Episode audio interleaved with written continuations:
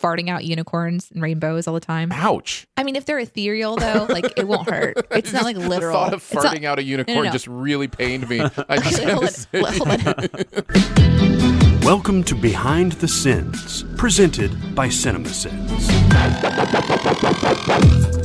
Welcome to Behind the Sins, a weekly look at everything going on inside the world of CinemaSins. I'm Aaron Dicer, and I'm joined as always by Jonathan Watkins Hello, hello. and Danae Hughes. I also like Rolos. We write for CinemaSins and TV Sins and do various other things inside the CinemaSins universe as well. You don't know this, but that's a subtle jab at me. you will find out later. Take It's a like a drink. two. It's a twofer. Yeah, it's a drink for the outtakes, but then Right. also a jab, uh, Aaron. yeah, so yeah. a How are you little guys twofer. doing? We're we're uh, like up early this morning to record. Got some stuff later today, so we're doing Yeah. a, a more early recording for this. You guys all right with that? Yeah, it's cold and rainy and gross here, so uh, Oh, hmm. Yeah, yeah. so I'm glad Danae? to be inside. Uh, things are really great here. We are finally no longer the only house in the neighborhood that did not uh, clear out the driveway. Oh, We were we were the we were the folks that just kept making that one track into the driveway. I don't. I mean, who? I mean, it's gonna melt. Like it- That- you know, like yeah. if you can get out, who cares? No, people are doing that in our neighborhood. It's like No, I- this is I- gonna be gone in like three days. I gave some grace to uh, uh, my family, uh, my wife and uh, my kids who are still home wanted to clear the driveway. And first of all, I don't go anywhere, so it's really not up for me to say. Like, you know what I either, mean? You know what I mean? Like, but the other part is like growing up in Michigan, that was something you just did. When it snowed, you cleared the drive because in Michigan, if you didn't, it was Right. it was really mm-hmm. dangerous. Here, you're absolutely right. I think if you fully adjust to what the weather does here, you know, even if it's going to be cold for a week, it's still going to go away really quickly once it's not. And so, yeah, so it's it's all gone now. It got into the 70s a couple days ago. So, yeah. Yeah. yeah, I I was like looking around like, oh, you know, are, are, are we like the weird ones here? There's people that have snow moving machines here. I don't understand that. I don't understand buying a snowblower in southern Missouri. I don't get that. I I, I clocked yeah, them. or on- people even have snow shovels. I'm like, why, why do you have a snow shovel? Like, where, where, what did that? What came through your mind that day? I might need a snow shovel one day. Personally- it worked out for you. but- I was glad to see it when it was happening. Number one, I've never seen it actually in person. I've only seen it in movies, so that was Oh. interesting. Two, Shovels? hey, no, no, the, the snow machine. Oh, the Oh, gotcha. snowblowers. Got it. Yeah, I've only seen him in movies. I've never seen him in real life, so I just watched him. I'm like, wow, yeah. that's what they do. and then second, I thought, okay, all right, when in need, go knock on that dude's door. Right. You know, you're the you're the designated that guy of the neighborhood. But yeah, and finally the sun came out and we just watched it all melt away and had no work to do at all. So It's amazing. But you got the ice first, right? We did. I mean, that's what we Little got. We got this. We got Yeah. the frozen rain and stuff first, so we had a Mm-hmm. really thick layer of ice under the snow. So, like, I don't even know how people were shoveling. I tried to clear our sidewalk just so my father-in-law, who's got a broken knee and has like, got a walker, just so he could get to a car. Right. And I mean, when I, you know, I just had a regular shovel, but like I couldn't even move it just because it was like such solid ice underneath. I mean, there was nothing to like dig into. Yeah. So even if I got the snow off, there's still just a sheet of ice. so I don't know how people maneuver that, but I'm sure people that are, have more experience with this know what they're doing. Uh, Yeah. But it was cool. I, it was nice. I'm, I'm just glad my daughter's getting. My daughter's gotten a few good snowstorms as a kid, which is not as common here. So that's that's been really cool that she's gotten to experience that. Um, and we're lucky. We didn't have to go anywhere. And my wife's office closed for the week, so we literally didn't have to go anywhere. So, that's nice. And we had enough food, and you know, I realized so- I hadn't been in my car for a couple of weeks at that point. I just Yeah. had been home. Uh, I decided to drive for the first time. It was. It's like, oh yeah, I know how to do this. I was Check more it like out. when I had to drive one day. It's like, oh man, I gotta go drive. Yeah. Ugh. you get that feeling, you know, you're back on the road. No. You're free. No. no one's around, so you're like, honk, honk, hey everybody. You know, it's like that's me. I was very No, excited about it I was it. annoyed. I had to drive again. I was Oh, like, I'm. I don't miss driving. It's been so long since I've driven that uh, we just realized the tags are a month and a half uh, Oh, wow. expired. Oh well, see that's the thing. You really don't have to go anywhere. Your kids can drive and all that stuff. So Yeah. like, you don't have to take your kids somewhere. You don't have to. Yeah, no. so I got to go I, do an inspection and go to the DMV and get new Oh, tags and all that fun stuff. Um, But hey, I'm immune now, so you know everything's good. Yeah. I'm glad your car starts. I mean, Yeah. if you haven't driven it in a month and a half or whatever, right? Yeah. Yeah, uh, it is definitely interesting times, but uh, light at the end of the tunnel. I think there. I think that's that's truly not too optimistic to say. There is light at the end of the tunnel. of This thing we've all been going through, and that's that's really encouraging to me. I've been reading some encouraging studies, and it's just yeah. I So think you're talking about like just in general, just like in not general, just this thing we've all been going through for, I mean, most of us probably almost exactly a year. It was probably almost exactly a year ago that most of us heard about this uh, pandemic for the first time. And then there were a Yeah. couple weeks where it was like, oh, this is maybe to be a thing. And then, like, middle of March, it was like, oh, yeah, this is a thing. Everybody hunker down. And then trying to figure out what it was to be like. And, uh, and yeah, the numbers are, are plummeting. New case numbers are plummeting. Um, there's uh, some really good indications that the vaccines are not only effective against trans, uh, not transmission, I shouldn't say, not only effective against uh, helping you from getting the disease, but even if you get it, you're not going to get like very sick. Like that's the really cool thing about these vaccines is even if you're in the five percent or whatever where you uh, get COVID after you have the vaccine, uh, you won't go to the hospital. It's literally zero percent. The studies have shown of people uh, are hospitalized for the disease I after getting the this is going vaccine. to kind of become like the flu, though, right? Like this is just like there's going to be a shot. That I can't tell you. I'm not a scientist Yeah. enough to tell you that. That is not exactly what I've heard, but Yeah. again, Oh, maybe I- not then.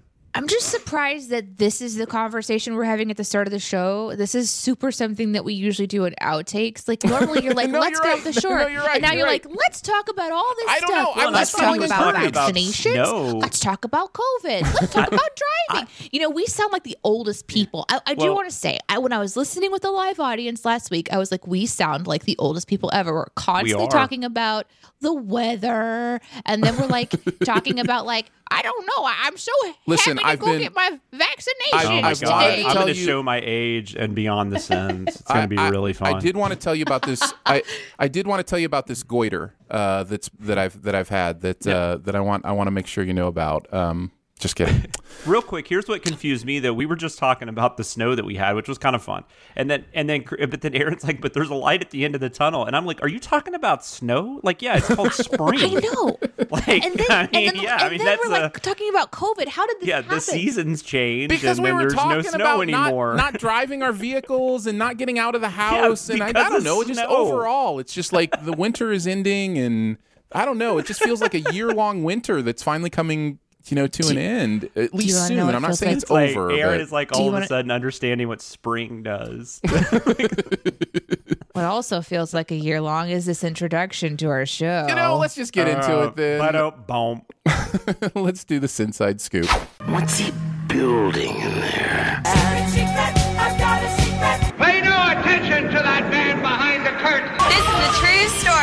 We're going to talk about uh, 15 more minutes about how the pandemic is going, and then we'll get into the look at the videos from the week. That'd be great if the commercial we did this week was like on COVID or something. that's, that's right.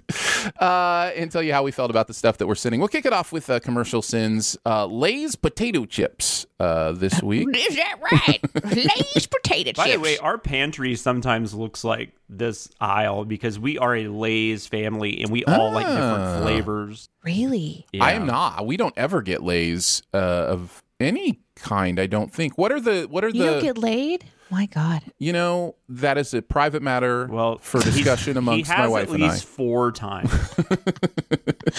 We have all true. different kinds of Lay's here in this house. So are the are the sour cream and onion Ruffles? Is Ruffles the brand, or is that a Lay's potato? I see. I don't even no, know. I no, don't pay Lay's attention. and Ruffles are two different brands. Okay, and thank Lay- you. They, but they have similar flavors. Lay's is typically, although they do have ridged Lay's now, which are more like a Ruffle, Mm-hmm. but Lay's, at least in the beginning, were just more of a thin Mm. chip. But they do have the wavy Lay's, I think is what they call them, and they're Oh. they actually have like the Ruffle on ridges in them waterbed. and stuff. But it's yeah, yeah, they have sour cream and onion. I'm not an onion flavored person, so I but my wife loves those. We, they have barbecue and regular. I'm more of a regular plain bland potato chip kind of guy. Um, It just feels like eating salt. That's my thing with regular potato chips. It just feels know, like I'm eating salt. I like the crunch with a sandwich though. Sure. Like I just you know Yeah, and yeah, I get that. um but I do like barbecue. And then my daughter's really big into it's sour cream and cheddar, I think, is the one she really likes. But then there's Mm-hmm. yeah. all kinds of stuff. There's like jalapeno and uh, are Lay's the ones that will sometimes experiment with their flavoring and have those contests? Mm-hmm. Yes. Is that Lay's? Yes, I think that is Lay's. Uh, I think so. Yes. I think yeah. they do like the very weird flavors or whatever once like a year. Mm. they'll release like a pickle one or something like that. I Yeah, find that no, to be. they do I, I think a- that's fun. If you have a brand that's They have a powerful enough pickle. that you can release really terrible flavors without fear of tanking your company just for fun. You're doing fine. You're doing fine. uh, I'm gonna look up some uh, Lay's Ruffles flavors while you guys talk too, about your. Though. What's that? Ruffles has like the the it's like the Canadian ones. I can't remember what those are called, like fully dressed or something like that. And I, I mean, all the chip places have gotten into it, right? Like Pringles Yeah. has done this too, where they've done some crazy Oh, Pringle yeah. flavors, and yeah, and Doritos actually has done this for a long time. They experimented with some, you know, some weird flavors back in the day that stuck. Like, you know, the one well, that I was now hot is the big thing. So you've got Right. flaming stuff. Yeah. and- yeah. I, I was trying to to remember though, and this is kind of harkening back to our radio days, but uh, that they would release ri genuinely ridiculous ones that are absolutely not intended that's to stay on the Lay's. shelves. Yes, that is Lay's. Yeah, okay. and then you would vote on like which one you actually liked. Like, Yeah, one was like chicken and waffles. yeah. One One, was, was- like like toothbrush butt. I don't know. No, no, there was no toothbrush, but that was I definitely not a the flavor pickle chip. one.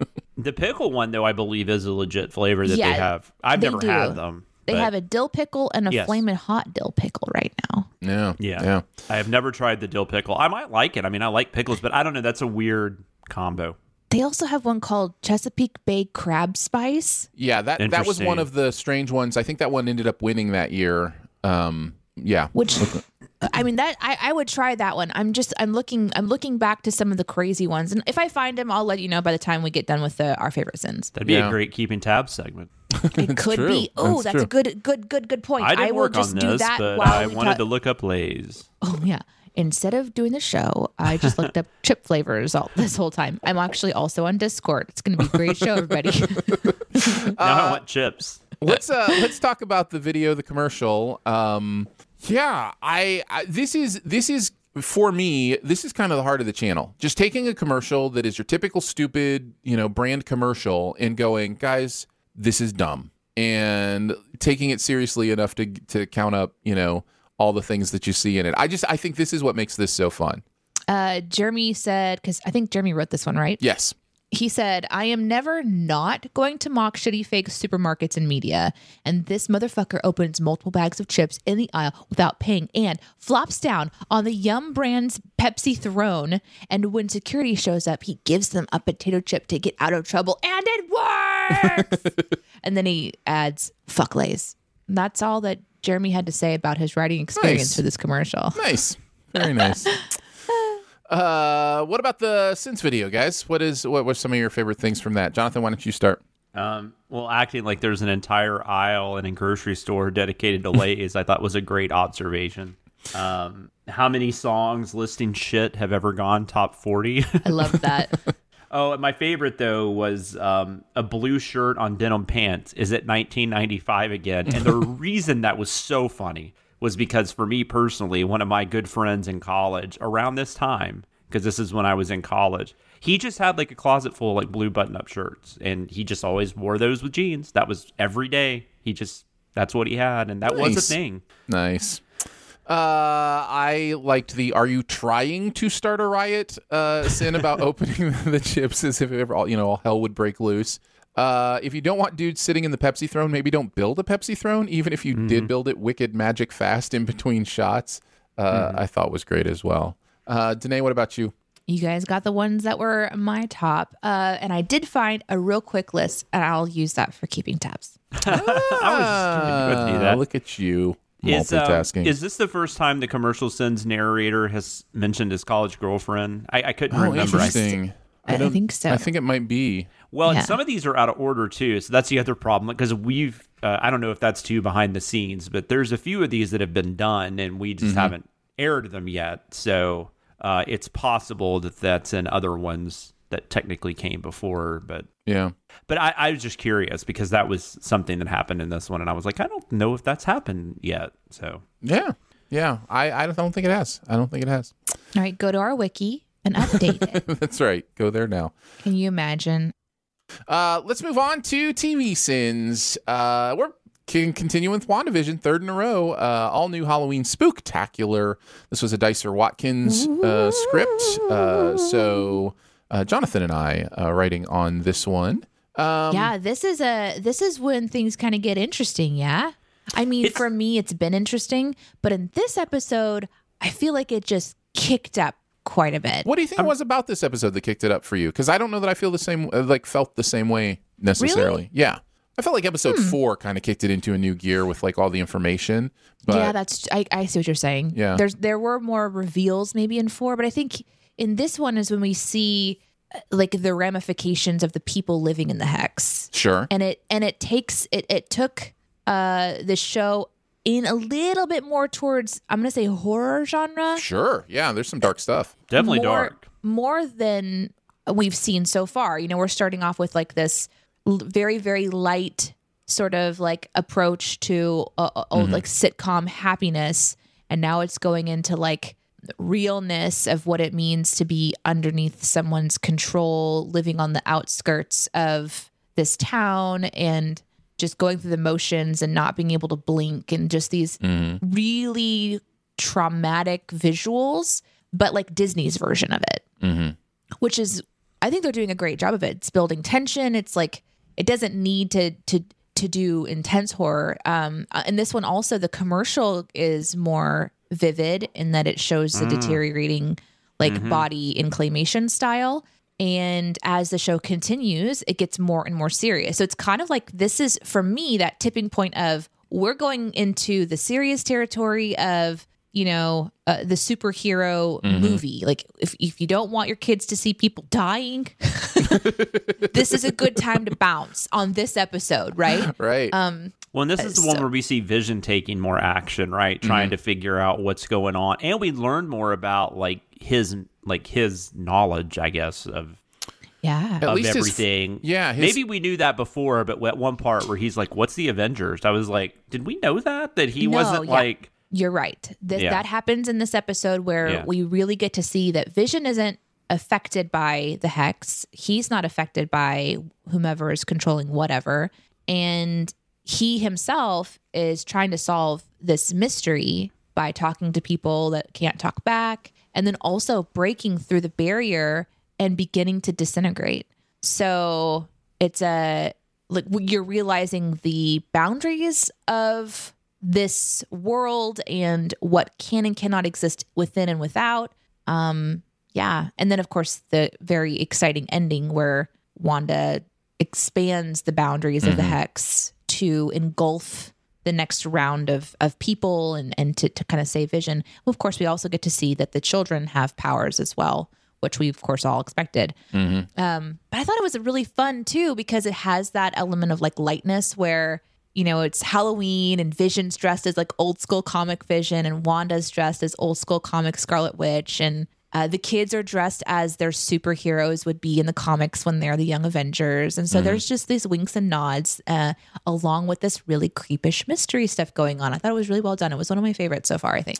Yeah, I I loved it. Uh, we haven't mentioned that it is the Malcolm in the Middle uh, episode, and of all the episodes, They, they basically skipped the '90s, which yeah, I mean, I was trying to think of what they would have used in the '90s because Yeah. most of the popular sitcoms in the '90s weren't like family sitcoms. I, I, mean, I'm sure we you could kind of find we some, talked but about Home Improvement, like maybe yeah, that something. might be the one you could go with. But that also kind of feels like an 80s. Like it, Yeah. I, 80s and 90s are not I mean they are different, but like I I get why they I can see why they moved on to just do this and it worked. It worked really well. Yeah, no, it, the Malcolm in the Middle thing works really well. I was going to say, other than maybe the first episode, this is the most specifically about a, a show. Yes. You know, the first one is very specifically Dick Van Dyke, obviously. This one is very specifically Malcolm in the Middle. Um, and and so that to me that's fun because then you get to really play with you know the parody and all that kind of fun stuff. There's a shot, uh, a split diopter, if you want to get technical uh, technical about it, shot towards the beginning where uh, Pietro, new Pietro, is laying on a couch with his face right in the foreground, and then the kids are arguing in the background, and they're also clear. By the way, if you don't know, split diopter basically means uh, you you split the camera halfway so that you can focus on something in the background and, in the, the foreground. foreground. Interesting. Uh, and you can actually see those because there's a blurring effect in the background on one side that just ends as you go to the other side. oh, um, interesting. Thank So- you, Orson Welles. yes, yeah, exactly. Uh, and but that is a very typical thing that Malcolm in the Middle would do with those like faces right in the foreground while stuff is going on in the background. He was very much the older brother character from Malcolm in the Middle. Um, yeah, there's just it's just the talking to the camera. I just I really enjoyed all the Malcolm in the Middle stuff uh, as a fan I'm of that really show. curious if this was actually supposed to air at Halloween though, because I think COVID probably did Oh, that's set interesting. this back a little hmm. bit. But it could have just been whatever because they were just wanting to do like a, a special, you know, like Yeah. a like a holiday special. No, no, John. I I I wonder if you're right. why not I- go Christmas? Well, You know, Yeah. I 'Cause, well I- I- Halloween probably fits better though because they they got her in the they are dressed up in their yeah. costumes. Well, and- and also Malcolm in the Middle very specifically had a Halloween episode every year. Uh, so Oh, that that is another Malcolm in the Middle uh, nod as well. but you could be right. you could absolutely be right. If this was intended to air over the fall of, do we remember? Did they ever say was it supposed to be fall of 2020? I don't know. That's what I'm saying because filming got stopped on everything Right. because of COVID. So, assuming they were filming this like last spring, and they could have very well have come out like you know Mm-hmm. This past fall. That's interesting. I hadn't even thought about that. That's fascinating. Uh, But it would have it would have ruined our sin about That's right. We Halloween wouldn't get episodes in February. Uh, I am still loving this show. I don't know that I need to say it, but I just I'm absolutely Yeah, all, no. all on board this show, having a great Another time. good episode. Yep. Uh, we want to go into the sins video uh, Yeah. Why don't you kick us off? Uh, what were some of your favorites? Um, I really enjoyed the water balloon one. Um, I'm watching. I didn't write on this script or shadow on this script, so I kind of got to take the uh, take a break. But as a sins writer, you never take a break when you watch things. Um, and I thought that was really odd. So I really enjoyed like, where do you keep your balloons? Is the better answer. Like, who has water balloons just stored around the house? So I was happy we got, to see that. we got that some one. pushback in the in the comments on that. And What? no, no, no, because there are specific things. There are specific balloons made to be water balloons. I do remember those growing up. Now that they mention okay. it, but but yeah, so it wasn't like it wasn't asking like where are the already filled balloons of water. It was asking you know where are your water balloons, like you would ask you know where's your silly string or you know that kind of thing. So yeah, it's interesting. Interesting. Yeah. Um, I loved I love the sin. I mean, it's super cool that Tommy has uh, super speed, but he was only able to get two candy bars. Lame. it was good. That's really fun. Um, the lead in on this one was how no one leaves. Wanda won't even let us think about it. And the sin is, but Wanda will let you think about thinking about leaving. It's so true. uh, which well, was that's really, just one really of those funny. things. Like, and they this WandaVision isn't the only one guilty of this. I mean, it's just one of those things when you have people that have lost memory, and I don't know. It's just when they Mm-hmm. there's you start breaking it down um, Well, and then to you the know, like that we do. It's just like, Mm-hmm. well, yeah, there are spoiler reasons that that makes sense too that she would say this line and things like that. So, uh, and then the other one that I wrote down was the energy inside has rewritten your cells on a molecular level twice. It's changing. This is when Darcy is warning her, and, and the sin is just like like mutating them. just say it, Marvel. Say it. Just this dramatic delivery was really fun to listen to. yeah. That was we had that, and the uh, Aaron wrote that, and the the uh, thing about the Fantastic Four, and I, you know, we went back and forth about whether we should have both of those in there, but I'm glad we kept them both in. I think it worked. So. Yeah, I think I think that what what we're doing with the narrator here in what we've kind of stumbled on is this idea of the the fan personing, fanboying, fangirling uh, of a content has become this thing where the show owes you something, you know, and so there's this idea that the narrator is like, you know, come on, Marvel, you know, quit teasing me, you owe this to me, and and so we've we've written several sins about this idea of you know the tease being not fair and tell us now. And you know yeah i think that's uh that's been that's been a fun thing to kind of discover. That was all for me. jonathan what about you Um, I like any hot diggity dog reference. I'm I'm down for. um, I think it's interesting too. Is just as someone with kid, like if you have kids, it, it's just it's just funny to think about like the music and the the the things you've seen or heard the most in your life, at least in, you know since you've had your child, and it's like like I know more about that song than I do like any like current pop singer. You know, like great I've sung and heard that song so many times in Yeah. my life. You know, And what's really funny about that one is that's the House of M one, right? right yeah yeah yeah Mm-hmm. Uh, are you talking about that one too, Aaron? Yeah, I actually have some stuff on that, That in so uh, keeping tabs, but we, not Okay. stuff that we're going to talk about here. So go ahead. And I remember and- that and was say what- one where Barrett was just. I think, Barrett was the one that was on this one, and he just was just like nice. yeah. But then, Um, but then I don't. I think people miss that we understand that House of M is a different reference. Like it, like of course they do. oh no, but- we did that. but on- we I did mean, it on purpose. But yeah. then people in the comments like, Yeah. "You guys, House of M is this." And Oh, we're like, it's my, it- it is my new favorite troll. And I know we've done it for a I know. long time, but I love this idea of trying the best you can to make it obvious you're winking, obvious you know, and people still are like, Still are like, no. actually, um, There's- it- there's, there's another one one in the coming- next next video too that's like that. I- And then I when wrote- you explain it, they're like, "Oh yeah, but they're just gonna say that they did that on purpose." right, right, right. what we did. I I don't know what else to Yeah, tell you. House of M came out of nowhere. yeah, I really thought that was House of Mouse. Come on, guys. I mean, really? if we're if we're sitting House of Mouse based on a mom tattoo, that's a big stretch. You're to- we are clearly anyway. Uh, but there's one that I I, wri- I wrote on an upcoming script where uh, a character touches another person's body parts without permission, and I say that he's touching her sternum, Uh huh. Yes. and I'm just like I am so excited to see the comments like he didn't touch her sternum, he touched her boob. like I can't wait so that I can be like, yeah, I know. yeah, I just like I think I mentioned this last week. I just did uh I did a sin where I I called it Weezer's Africa Yeah. uh, yeah. instead of Toto. That's but uh, yeah, gonna be no, so that's, that's fun. We're- fun. we're we, so we evil. Like, we are assholes. Actually, everybody's Part right. of our job, guys. yeah. Well, and, and it's becoming another running gag with this series too that the narrator is m- misidentifying Easter eggs. There are a couple more coming up that are in the same line where it's like, Well, we started at the very beginning uh, when I was pointing out random posters and things that are in between layers. It's like we started off by by going, we're looking at everything as if it's an Easter egg, and, and so to continue Right. to do that is really but to be so, the narrator's so confident that he knows these Easter Yeah. eggs, and it's just Yeah. it's the best. it's gone from being annoyed to being confident. Like Yeah. now I know. I'm totally getting this. and like the last sin, like the sins that we do for this last one, because uh, you know, if we wanted to put all this together again, like one big long seasonal recap, I think it would just be really funny to have this arc between them of the confidence rising and then falling again or something like and by the end it's like it all means nothing i knew it all along or just this Yeah. confusion Right. just going through the emotions that we experience anyway Yeah. This is us this is us uh having ideas you're, you're hearing us whiteboard right now that's right. That's right. which is why you li- listen to the show Jonathan, did you have any others you wanted to mention? Uh, yeah, a couple. The the gross thumbnail was a good catch because that was disgusting. Oh, that was so.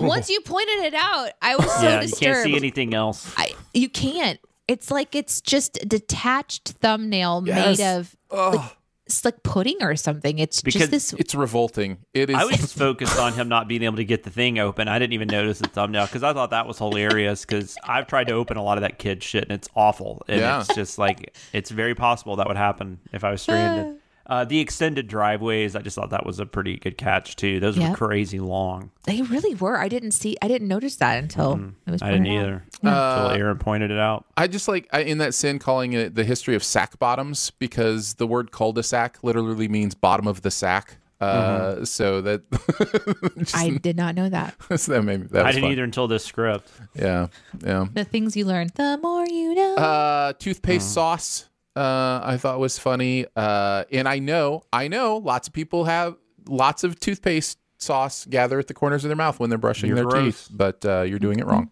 Um, To be fair, I'll take a fish over a toothbrush or those weird brown and orange trapped candies. Oh my god, so much that's truth. A, that's just like I still have like flashbacks to those fucking candies. Uh, after pronouncing uh, it sward again in the convenient sward ponchos are convenient, uh, saying it, look, I know you want me to pronounce it differently, but you're not the boss of me now, and you're not so big. Life is unfair. Uh, just quoting the uh, Malcolm in the Middle theme song. Uh, I like the three for of stealing, vandalism, and bullying. Uh, Yeah. Yeah, that worked out well. it worked out really nice. Uh, that that was uh, what I had on this one, and man, are we having fun with this? This is a blast. Uh, really excited to finish this out. We've well, a couple of us. Uh, Jonathan has not seen episode eight yet, but uh, Danae and I managed to watch it this morning before uh, taping. So one episode left for us, Danae, and uh, we'll kind of see where No, all I this was is headed. I was working on a script that Danae and I are doing together, and sh- she was not. Whoa, I'm getting called I'm out kidding. there. No, My- I just no, thought you're was not funny. kidding. No, no, that is actually no. exactly what I happened. I am kidding about the I like I'm joking in general. Like I do not care. you're, gi- Uh, you're giving. You, you- it's okay. I can take it. We've got one episode left, uh, but now with the sinning uh, here on the show, we have three episodes left. We've got seven, eight, and nine uh, still to talk Oh, yeah, about yeah, on yeah. BTS. So it'll be fun. Uh, let's move on to The Simpsons Marge versus the Monorail. This was another Dicer Watkins script. Uh, this is possibly the most favorite episode of The Simpsons of all time for a lot of Whoa. people. Oh really? Um, I, yeah, I mean, I Really? really like it. I didn't I didn't know that. I don't. It's not my favorite, but it is uh, it is certainly amongst really the highest ranked, and many people will quote it as their favorite of all time. I, Um, I did notice it had a very high rank like rating on IMDb and stuff. lots of great quotes in this one so Mm-hmm. many so that we couldn't even really touch on them all i don't even think we mentioned uh like i don't i call the big one bitey i don't even think that made it into the you know No. the, the script anywhere like there's just there's a lot of great stuff in this episode See, that's interesting because I was doing some research and it said that uh, this episode was initially not received very well by many of the fans of the show. It was particularly absurd. Uh, let's see, it was the show taking a more joke based cartoon approach to comedy rather than the more realistic situational style of comedy that it had employed in the first few seasons. So uh, in 95, during the production of the seventh season, Yardley Smith yardley mhm. Yardley Smith said uh, of this episode, it was, quote, truly one of our worst. We all agreed. that's hilarious that's so well beloved It's, now You know, it's interesting when you say that. I, I wonder if this was kind of almost a turning point for the show to where it did kind of get into more of this Mm-hmm. goofy, just yeah throw everything at the wall, see what sticks, kind of, you know, uh, this was idea. Maybe this- it was. This was also very much a Conan O'Brien episode. He was the primary Yeah, writer on yeah. this one and uh, the primary force in, in bringing it in. And I think you can see his random wackiness all over this thing. The Um, I always remember the Homer hits a chestnut tree. I mean, that's the so good. that's the that's the thing that always sticks out with me. I think Aaron actually gave the send off for that, but Yeah. uh, but I, that is something that I have all has always stuck with me because I was like I couldn't remember what episode this was, and then when that happened, I was like, oh yeah, Yeah. See, I've never seen it. So I was like, I don't have a reference. But I didn't watch all The Simpsons like Right. many people have. and Phil so. Hartman was always great. You know, whenever they used him, and I, I think they used him more than once, right? This wasn't the only time they used him. I don't know. Maybe he's just been in Uh, other animated stuff. Oh no, Phil's Phil's all over the Okay. Simpsons. He Okay, uh, okay, he that's did several characters. Um, he I'm trying to think of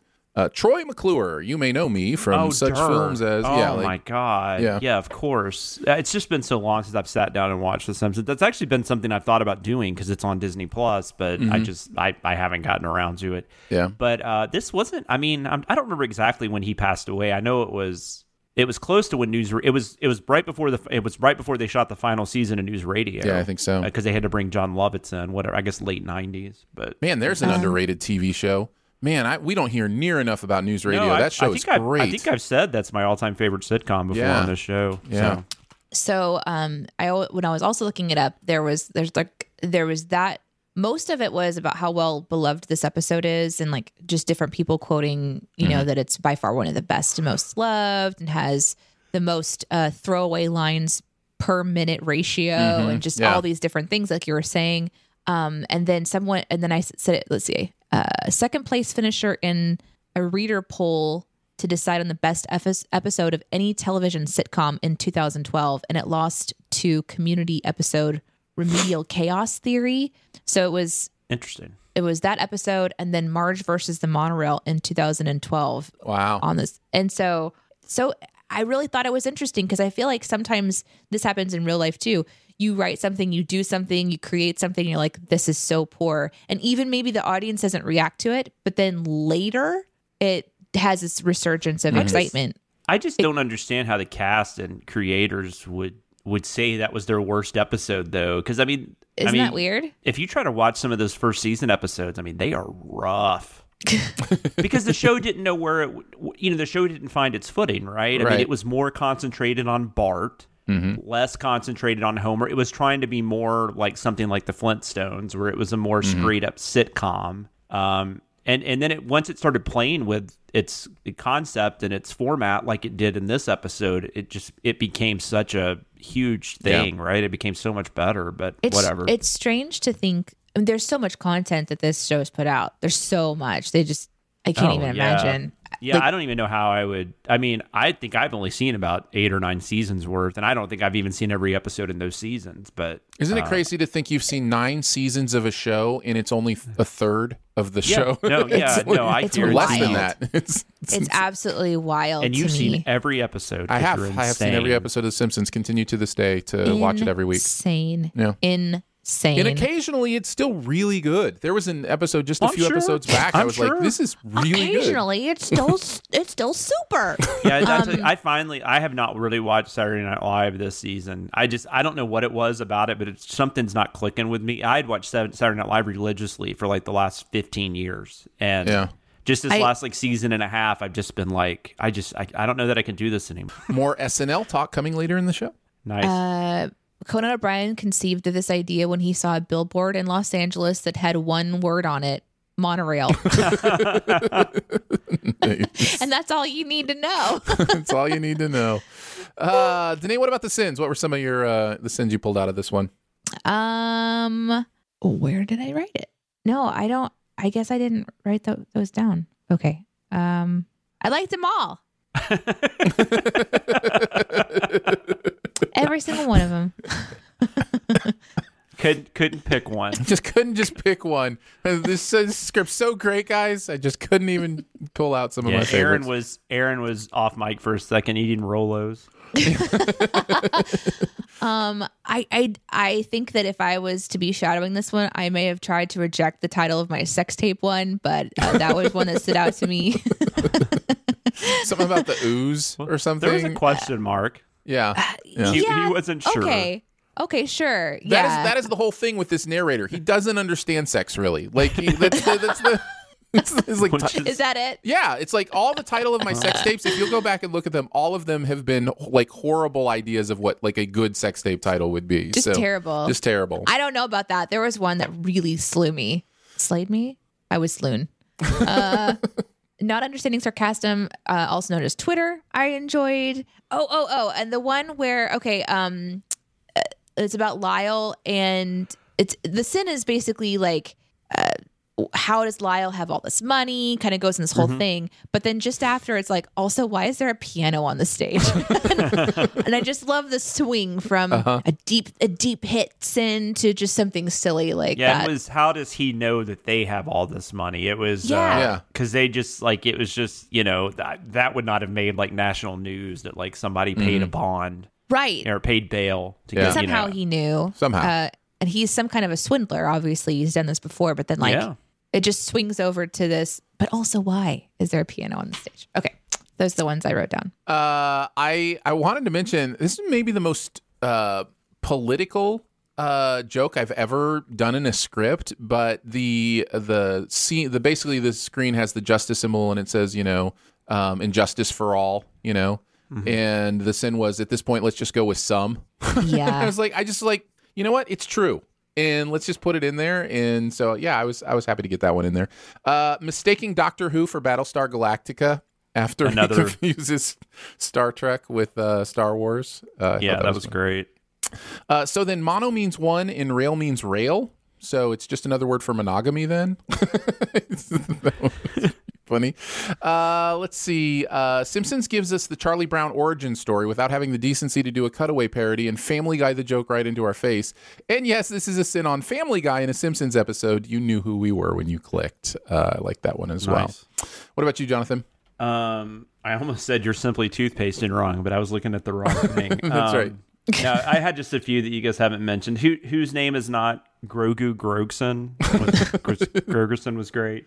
Uh, I figured Aaron would bring that back soon, and he did. Absolutely.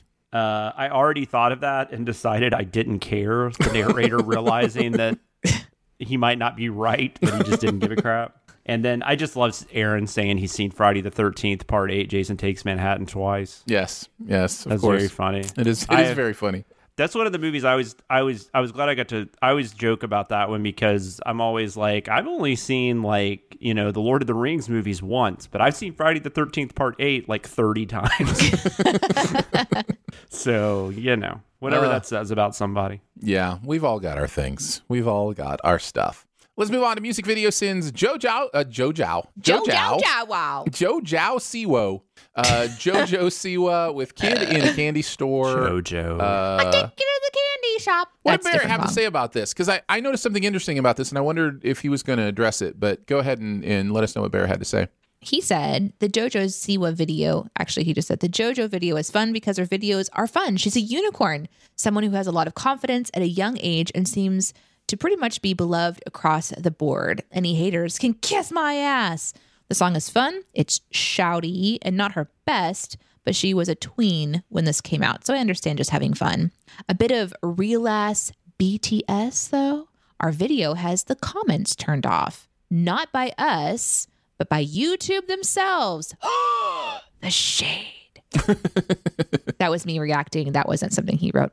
Uh, it's hard to tell since I'm talking. Also, Yeah. narration. Yeah. Ding. Okay. Um. Actually, it's not narration, is it? It's reading. Ding. Yes. Yeah, every every week. Y'all ding me every week. Uh, he continues by saying, "It was apparently due to having minors in the video, which is os- ostensibly a blanket policy that they've enacted fairly recently. YouTube's mandates are sometimes suspect, but I'm perfectly fine with this decision. Even though JoJo is older now, she's still a teen." And this was, uh, and I think she was around 13 or 14 uh, when she did this. So I'm good with it. Having said that, the gum in this video bothered me. Why is there so much gum? Who mixes gum with ice cream? That's the end of his thoughts on that. I, do agree think with it- him. I do think it's important uh, to mention that, yeah, that YouTube is specifically has a policy about minors in videos. It has nothing to do with the things we said about her. Has nothing to do with anything we did. It's just No. these are minors in a video. We're turning the comments off, and I, I do. I think that's kind of a cool I policy. think that's great. Yeah. Yeah. I actually really like that a lot. Yep. I do too. Um, I agree with him on JoJo though, which I've I've listened to a lot of JoJo because my daughter has been a fan in the past, and um, and there is something.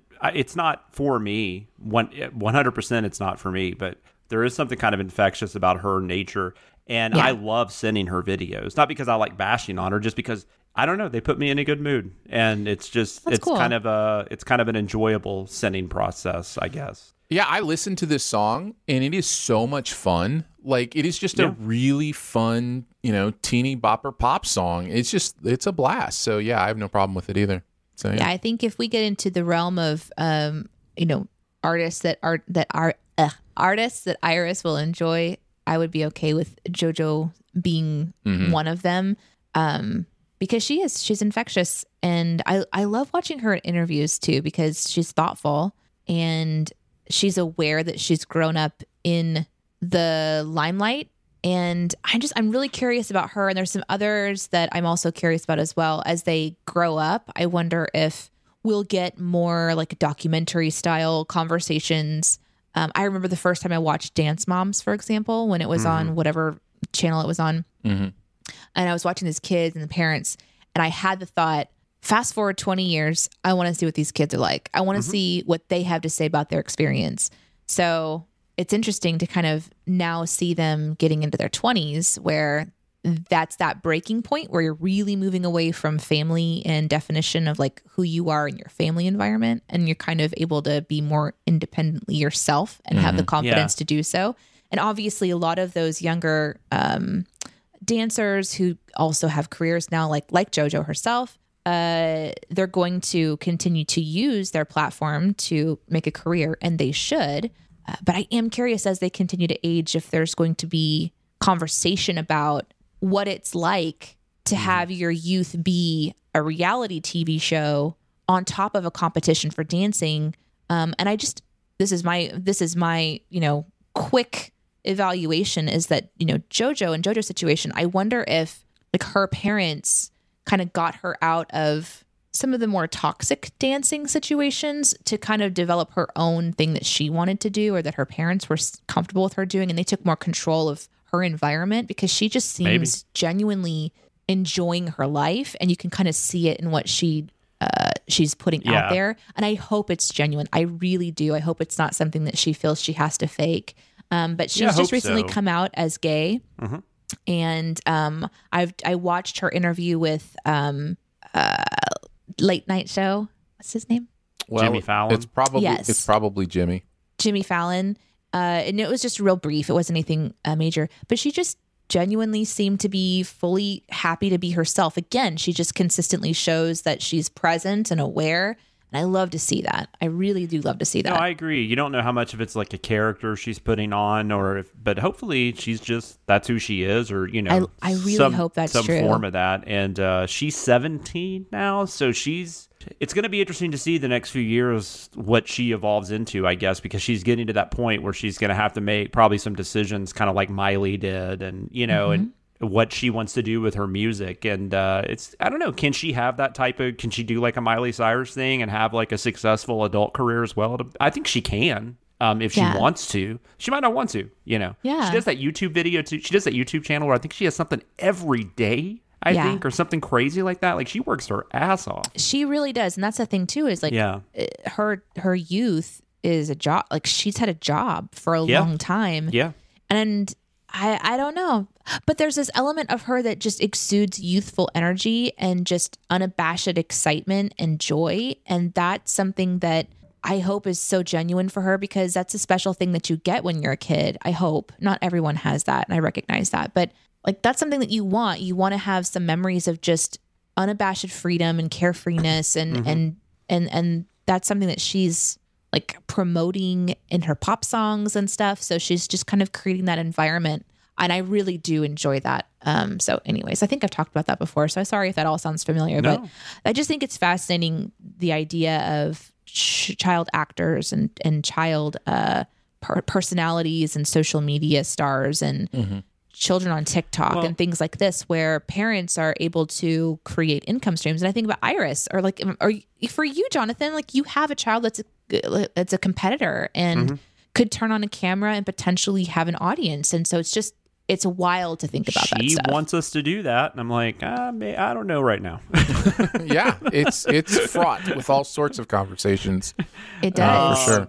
But uh, but yeah, no, I agree with you. I think JoJo gets lumped in, unfortunately, with with a slew of reality type people that maybe aren't as genuine. Uh, just because people just assume something without watching her. I think if you watch her for ten minutes, you're going to be like, you know, she's completely different than most. But Yeah, she's really she's very consistent in what she releases, and Mm-hmm. I don't know. It just seems it seems like she's got support from her parents Seems like somehow uh, to just have the confidence to do what she's doing. So seems like it, yeah, for sure. Especially with her mom.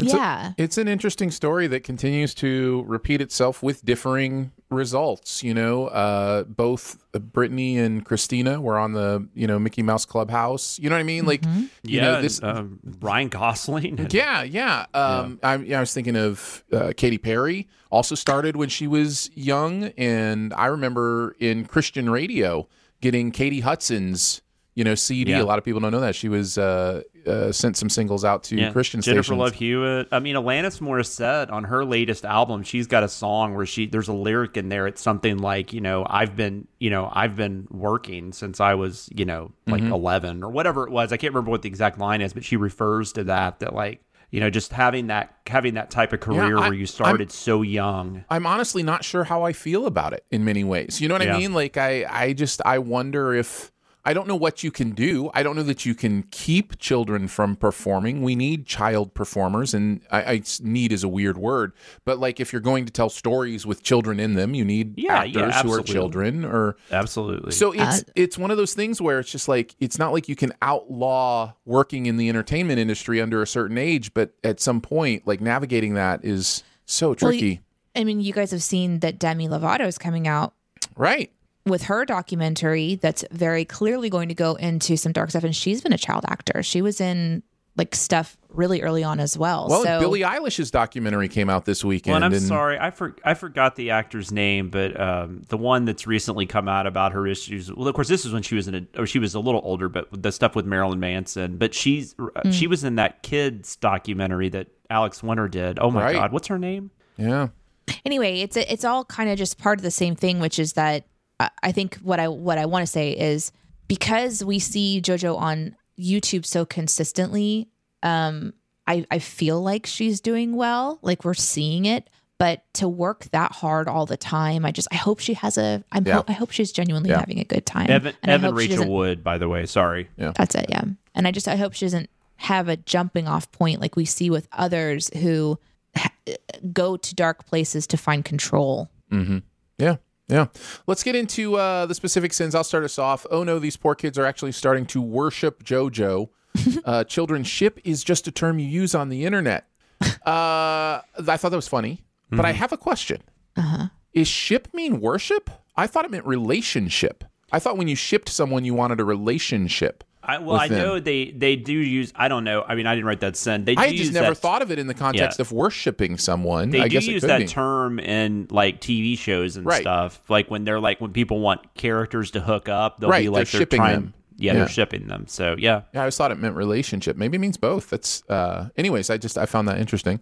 Uh you mentioned the why are there gumballs uh on ice cream toppings. Who wants gum with their ice cream? And I don't necessarily want gum with my ice cream, but I did want to take this opportunity to say I love this sin because when I go to these new ice cream places, I am revolted by all the stuff people put on these I, like it has come to the point where you have a couple scoops of ice cream and then it's like all this whipped cream and then a full size candy bar and then like sprinkle and it's just like when did it turn into you know more confectionery than actual ice cream like when I did mean, that I- when did that happen I think it's been like that since we were kids. I mean, I remember like gummy bears and sprinkles and stuff like that. Like were Well, at always the froyo options. shop maybe like where you could kind of like you know mix everything in in the topping Maybe. stuff but yeah I, anyhow i just i get i get i just walk into ice cream places and i'm like can i just have like you know a scoop of vanilla ice cream like it's Do yeah, you it's like just it's like just getting going to Starbucks and just getting coffee. right, right? yes Like, exactly yeah do you have just Once again, ice cream old. here?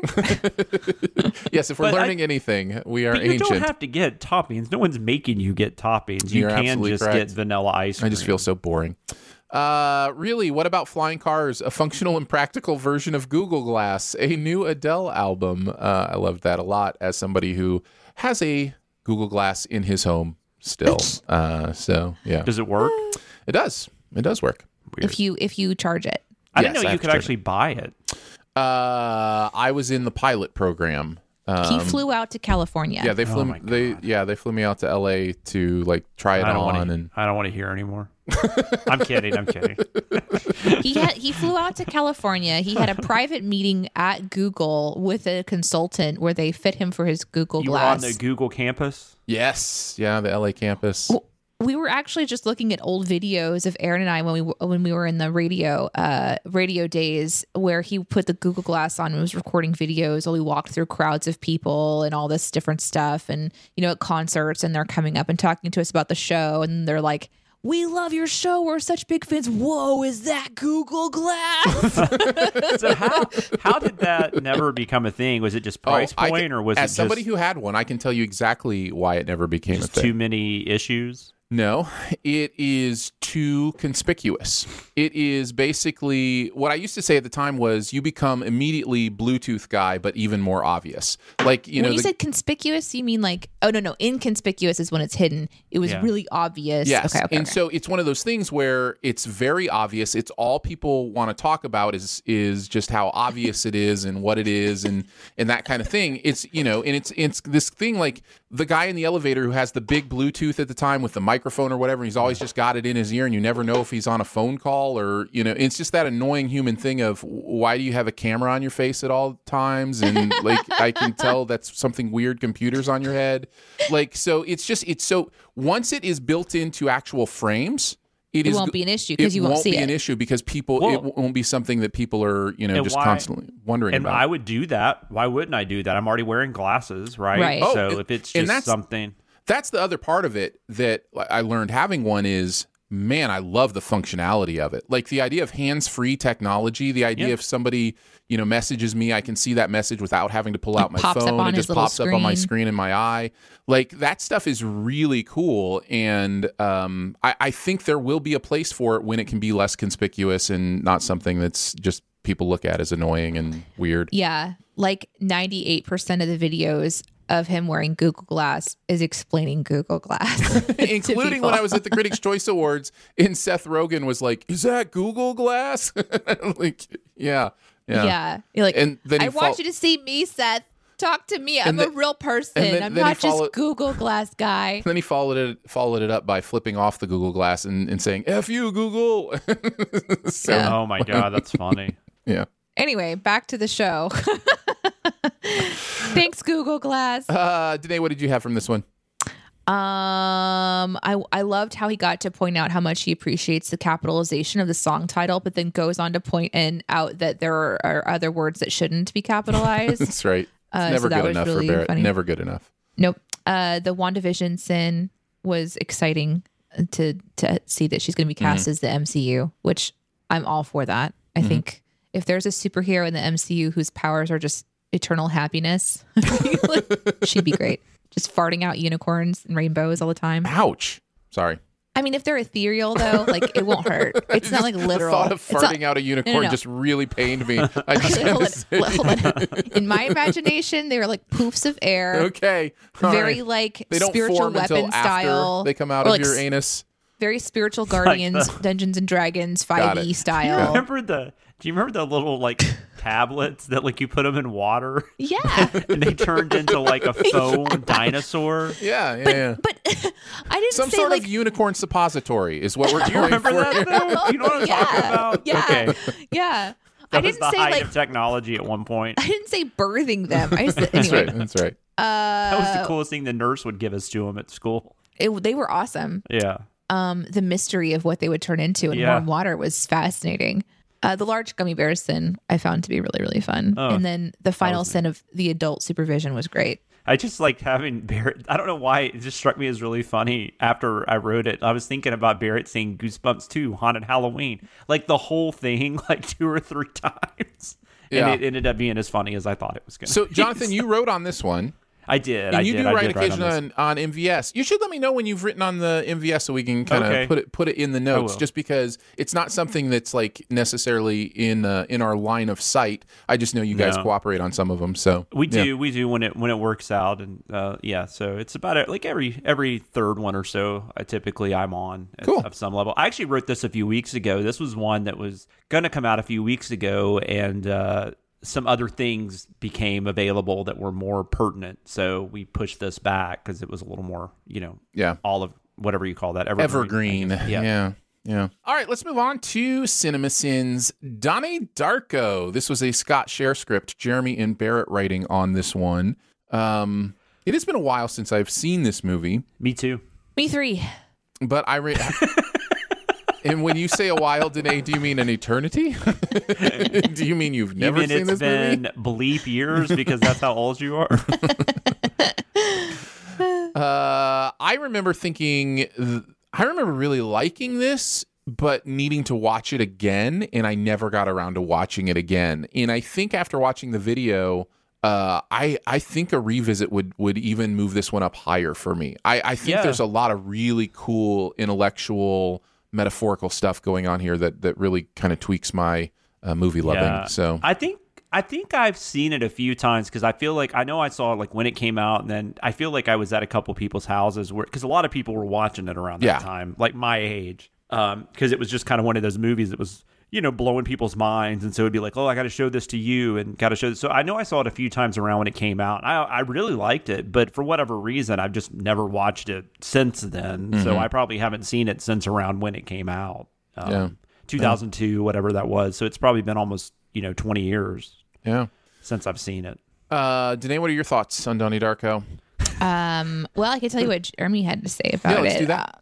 Do that. He says, I love this movie. I forgot how many times it made me laugh. Uh, this time we send the director's cut, which I had never seen. And this version definitely explains the movie better, but also feels a little long. I'm always going to be troubled by the motivational speaker ultimately not getting busted for his kitty porn ring. I'm sorry, what? Yeah. Sorry, okay. and I That was. Patrick Swayze, you're right? yes. Yeah. Yeah. Don't talk about him negatively. Was a character, Danae. He's he's what's known as an actor. I mean, he's into dirty dancing. Okay, I'm let me saying. let me let me just do like a little bloop bloop bloop bloop bloop into Danae's imagination just real quickly. So I saw a dance the the dancing dirty movie The one I Uh, just said. I believe that was the Uh, title, the Dancing Dirty movie. Uh, Yes. Mhm. at a sleepover where all of the girls said, My parents won't let me watch this. My parents won't let me watch this. So I lied and I was like, My parents won't let me watch it either. I'd never heard of it. and so You just wanted put to be it in. in- the cool kids that weren't allowed to watch stuff. I was just I was just going with the flow. Yeah. Um and uh watched the movie. I don't remember why it was so dirty. I don't remember really It's much not. about it. It's actually kind of dark. Uh, it gets into like abortion and Correct. uh, right. There's But when some- you're a yeah. kid, you don't no, absolutely not. I discovered there- all that as an adult. Right, right. It's just there's dancing and there's two people that like each Yeah. other that maybe shouldn't. I don't know. Guy that likes to leave his shirt unbuttoned perfectly. But yeah, all of the girls from that moment on had a Patrick Swayze crush. Mm-hmm. And so it became a thing where it's like, you don't talk about him negatively. And they were like, they were like standing Patrick Swayze. Now, I didn't think he was that hot or that interesting. So I just went along with it. I'm like, yeah, yeah, we like that guy. So, anyways, but you Here- and Justin do the dance all the time, where he you jump up and he catches Uh-huh. you, and Yeah. yes, that's actually why I had to have a haircut, uh, an emergency haircut, because I got caught in the fan that one time and Mm-hmm. Yeah. my hair got wrapped Yeah. around one of the blades. and that. it was, Yeah. yeah. Yeah. You, That was actually why I had the pixie cut, yeah. guys. You used to do, uh, was it Wednesdays? Dirty Dancing Wednesdays at the Hughes house? I remember those. Yeah. Yep. Yep. and then eventually you incorporated Havana Nights into your Dirty Dancing routine, which is you cool. know about that? Wow. It's amazing. uh, anyway, whenever I said that, that was a flashback to my youth. Um, bloop, bloop, bloop, back into what we're actually supposed to be talking about. Uh, I wrestle with Donnie's choice at the end because of this. I do not believe he's making a sacrificial move to save his girlfriend, but there are unintended consequences there. Some pretty terrible therapy here as well. Hypnotism definitely is used, but most movies, like this one, make it seem like magic. And this therapist lets Donnie get his pants all the way undone and shove his hand down there before she snaps him out of it. What the fuck is this movie? right. Uh, gah, he says. Then she goes and tells his parents everything he says in therapy. I hate her. My favorite sin that I wrote was the Happy Gilmore reference with a rabbit on the golf green. My favorite sin I did not write was this one quote, For two years, I thought it was normal for a 10 year old to wet the bed, unquote. wait, and then the sin is, wait, how long has this kid been 10 Yeah, years that was old? funny. It's I so wrote that true. one down. Well played. Um, um, Barrett says, I rewatched Donnie Darko before we invent- interviewed Richard Kelly, and I remarked to Chris and Jeremy how I legit thought it was a great film. So I knew slash remember that going into the sins process, uh, sorry, remembered that going into the sins process, and that allowed me to get kind of silly. I also finally read a little bit about the dimensional ramifications of Donnie's actions and paid a lot more attention to the shots of the book pages, and it made total sense to me. Did Donnie have to sacrifice himself? I don't think so, but that's what's fun about the story. There's still a little room for debate. My favorite sin was acknowledging that it did make a certain amount of sense and turning that into an excuse the Darko kids used to fix the house after the party they had. Anyway, great movie, fun writing process, silly sins, killer rabbit, what's not to love. Also, those freaking kids in that JoJo video need to get some perspective. They're at, at candy slash ice cream shop and they look bored as hell before JoJo walks in. The hell is that?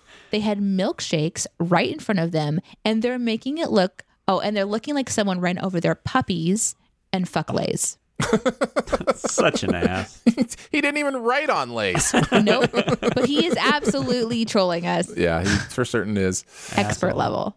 Uh, let's go into the sins. Jonathan, why don't you kick us off? What were some of your favorites? Um, it was a Darko and stormy night. I thought course. was really a good Of start. course. Uh, throwing your vote away was funny, but also because I, I remember like nothing about the story of this. I knew there was time travel and stuff like that. I knew there was a creepy bunny, but I don't remember a lot of the specifics about the movie. But I really remembered that Dukakis line. I have no idea why. I remember that Dukakis line, but I like it was like I was it was like 18 years ago and I was watching it again. It was crazy. Uh, get better lamps.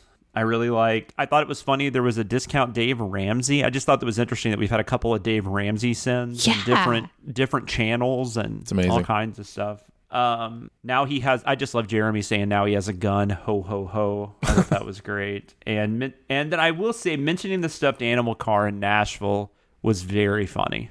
Yes. Even though if you Na- don't live here, it makes no sense. Nashville residents will get this. It's great. Uh, I loved the outtakes on this pack. Like, you know, we don't often talk about outtakes when we're talking about like our favorite sins and They were stuff. great, But yeah. this was just a really great outtake package. A lot of really fun stuff uh, in this one. I also loved the uh, the advertisement in this one. Uh, was really fun. The the cutaway where Jeremy's like content, and then he's like, "Sorry, Marty," and it shows Marty, and then he goes films or whatever. Just like the, it was just a really fun uh, uh, advertisement uh, going on in this one. Uh, so I enjoyed that too. I wanted to mention those things. Um, he's watching TV, but he turned on two lamps directly over his shoulders. Does he like glare? Because this is how you get glare. Thank you, I appreciate it. Um, the let's see, breaking and entering. Who enforces the laws with time traveling rabbits? Is it Jean Claude Van Damme? I hope it's Jean Claude Van Damme. Um, very nice. Uh, and then of course not silly. You don't elect queens. Um, I thought that was very well Don't said. elect them. that light thing is interesting because it's like one of those things I just never would have I never thought about when we were having our house built and we have a ceiling fan light in the living room that we can never turn on if we're watching TV because it's directly in line with the TV on the Right. fire over the fireplace. So if you put a TV over the fireplace, you can't really have a ceiling lamp light right, you know, like like you do in a normal living room. Yep. Um, because all you see is the you see the light reflection, you Yep. know, it's kind of irritating. We have other lights we can turn on, so Yeah. it's not like we're in the dark, but Oh, it's yes. just one Oh, of those yes. things like why should I have thought about that? Uh, Danae, this was a little creepy. Did you end up watching this one? Like, what what do you what did you take away from this? Uh, I did not watch it. Uh, I've had many friends with Donnie Darko posters and various things in their environments, and I've always been like, "That's a big nope for me. I don't even know what it is." And that's a big note for me. I don't want that in my imagination. And after I- reading about child rings and people putting hands down pants and fucked up therapy, I am assured it's terrible. no, That's all that I is- need. That is a minor part of it. I, I, I honestly, I think the time travel aspect of this and just the uh, what the fuck uh, avenues the story goes to, I feel like you would find interesting. I could be wrong. Yeah, I'm kind of with Jonathan on this one. Yeah. I, th- I think you might enjoy it. Um, Okay. but uh, I do not know that you would enjoy Euphoria, which I know one of our listeners, One of is our listeners really trying giving- to get you to watch. And I know. I, um, I maybe I don't know. I maybe there maybe are I'm parts wrong. of Euphoria you would enjoy, but you would have to go into it knowing how triggered you were going to be about the terrible stuff that's happening in it. Like just it's when not. you It's talk not. about high school and stuff. yeah, right. Like high the, it would be that stuff. It's not triggering in like, oh, I can't believe I saw that. At least I don't think there's a lot of that. It's mostly the emotions you will have to feel if you watch it. but it's great. It is great. we've talked about this before. Um, I do think that there's probably some element of me that needs to, at some point in time, uh, do the, the the thing of just facing the shit that I don't want to think about, right? Yeah. Like, and you know, it's coming out in, in various uh, outlets that I'm watching, and I'm like, okay, that's interesting. That's interesting. Um, however, I also just like moving on. Um, and so um, it's unexpected emotion when I go back and watch stuff that is fully immersed in trauma. And for me, trauma was high school. And thank God that's all the like I okay, I have some serious other trauma in my life. That's true. But one of the big ones for me is certainly just Yeah. The dynamics of high school, the dramas, the all that shit. It's just it's incredibly triggering for me. No, I- so I- I don't know that I would it. enjoy that. But this is different, right? Donnie Darko is different, is what you're well, saying. I just think you would get a lot. You would enjoy the the mind fuck shit. Like I think you Oh. would enjoy that part of it, like the science fiction stuff. I think you would get something out of. Okay. because it's really cool. It's a really cool version of a time travel story. Here's what I'll say. Is that a spoiler say to say that? I- I don't don't even know. if it is. I at, at this point, at this point, what I would say is if we're going to make a list of movies that Danae would watch with Dicer and Jonathan, her friends, maybe for like CinemaSins watch along, you know, stuff, and you wanted to put I would I trust you guys. You guys know me well enough at this point that if both through like this is one that you could watch, I would watch it. But I would only do it if it was for fans. I would not do it for myself. you Well, know I what I mean? yeah, say, yeah. Here's the thing though, I have not seen Donnie Darko in like 18 years, so there Okay. could be a moment I'm not remembering. Right. But I'm just talking about the overall Right. The vibe. story. Of I it. think you would find Gotcha. intriguing. Uh, no, That's I'm cool. with you. No, there's no, there's no reason to watch stuff that's going to bother you. I mean, there's there's too much out there. I think part of the the the balance of being human is knowing when to move on and also what you actually have to process to be able to move on. Yeah. Like we can trick ourselves into thinking we're moving on when we're stuffing things that we will never be able to move on until we process them. And that's the trick of being human is understanding the difference in those things. Uh, for me, I learned early on how to process very well. And so, and part of that is because my mom is a licensed counselor. Like, you know, that was her profession for a while was helping people process their stuff. And so we would have these great long talks. And so, like, I, I had been educated on how to deal with my emotions, feelings, trauma, all that kind of stuff. So I am like, I like when I see stuff I need to process, I dive into it. Like, I'm, I'm excited to like figure out how to get through it and understand it but for you know but finding that balance as a human being of i actually don't need to relive this trauma i can move on versus if i don't relive this trauma there'll be something about me that that won't be able to be healthy you know won't be able to completely uh, move on. So that's that's a tricky thing. That's that's why we talk so often about mental health and the idea of talk having someone to talk to right? Like having someone that you know that will help guide you for when it's time to press in on something when maybe it's time to just you know continue But not you to press could you could also argue though it's a movie. Like, do you really need to process that through a movie? Like, I mean, if a, I mean, I don't know. It's it's just one of my favorite I mean, things There's a But, yeah. different and no, no, I understand what you're saying, but there's a difference in having to deal with something head on and just choosing not to watch a movie because you don't want that in your right headspace. yes Right. that's at exactly, that moment exactly what i'm talking I- about yeah I'm Yeah. having a hard time right now with especially newer horror movies or horror movies I haven't seen just because of all the real world shit going on. That's just Mm-hmm. not necessarily something I want to invest my time in. I would rather just watch a JoJo Siwa video or or like a old like Cary Grant No, movie. I- you know, like that's just what I'm yeah, I- totally. yeah, yeah, I- on so- some level, I feel the same way about like uh, this is us being set in the pandemic right now. Like the Yeah, new season is in the pandemic. Everybody's wearing masks and talking Every about quarantining, that, and um, I, that's the only one that I'm uh, actively yeah. engaged in that's doing it, and I don't want it. I just don't want it. Like, and like my wife and I enjoy watching that show together, and I'm just not enjoying watching it because I'm like, I'm personally dealing with this. I don't need my entertainment to like process this further for me. I have to process No. it every day in my life. So Well, like on Superstore, it's really weird. This is the final season, so I'm just going to continue watching it. But they have masks on in the store because they're working in a in a retail environment, Mm-hmm. right? But it's so weird, like people just telling jokes with masks on. It's just like no, Just- like it's like, no, I, you're a fake world. You don't have to set, have this. Set this two years ago. I don't, you know, I don't care. Like, Yeah. what is going on? Anyhow, um, you might Um, I enjoy do it. I have, don't know. I do have to say that while you're giving this incredible insight, I uh, I decided to check out and go on to Discord and just be chatting. So I appreciate your advice, whatever it might have been. It sounded great. Fair enough. No, my advice is never great. You know, Ask my daughter. uh, just the the meta ness of the fact that you would check out and not pay attention to a conversation about when to check out and when to pay attention is just know. absolutely By the way, beautiful. I'm having one of those weeks where because we're trying to get just trying to get my daughter to the end of fourth grade, It- it- and things are things are just so weird right now. Like I said, in the real world, like everything about this school year is so bizarre, right? Just because of like people trying to figure out what they need to do to get through the pandemic and Mm-hmm. how do we need to you know do people need to be at home do they need to be at school it's just been so insane i can't imagine how that is to a nine year old right Yeah. so just trying, and so I was just, I'm having one of those weeks where I'm just like, am I screwing up my daughter? That's like- Yeah. that's that's been my week. So that's also known fun. as parenting. That is Yeah, that yeah. is just like, like, is she gonna be okay? And she like, I'm will be. trying. I promise I'm fine. trying not to screw you up. Uh, all right, let's move on to Snakes on a Plane. Speaking of disturbing things, uh, this is an Atkinson Watkins uh, script. Of course, it's ridiculous. It is purposefully like the most over the top thing it can possibly be.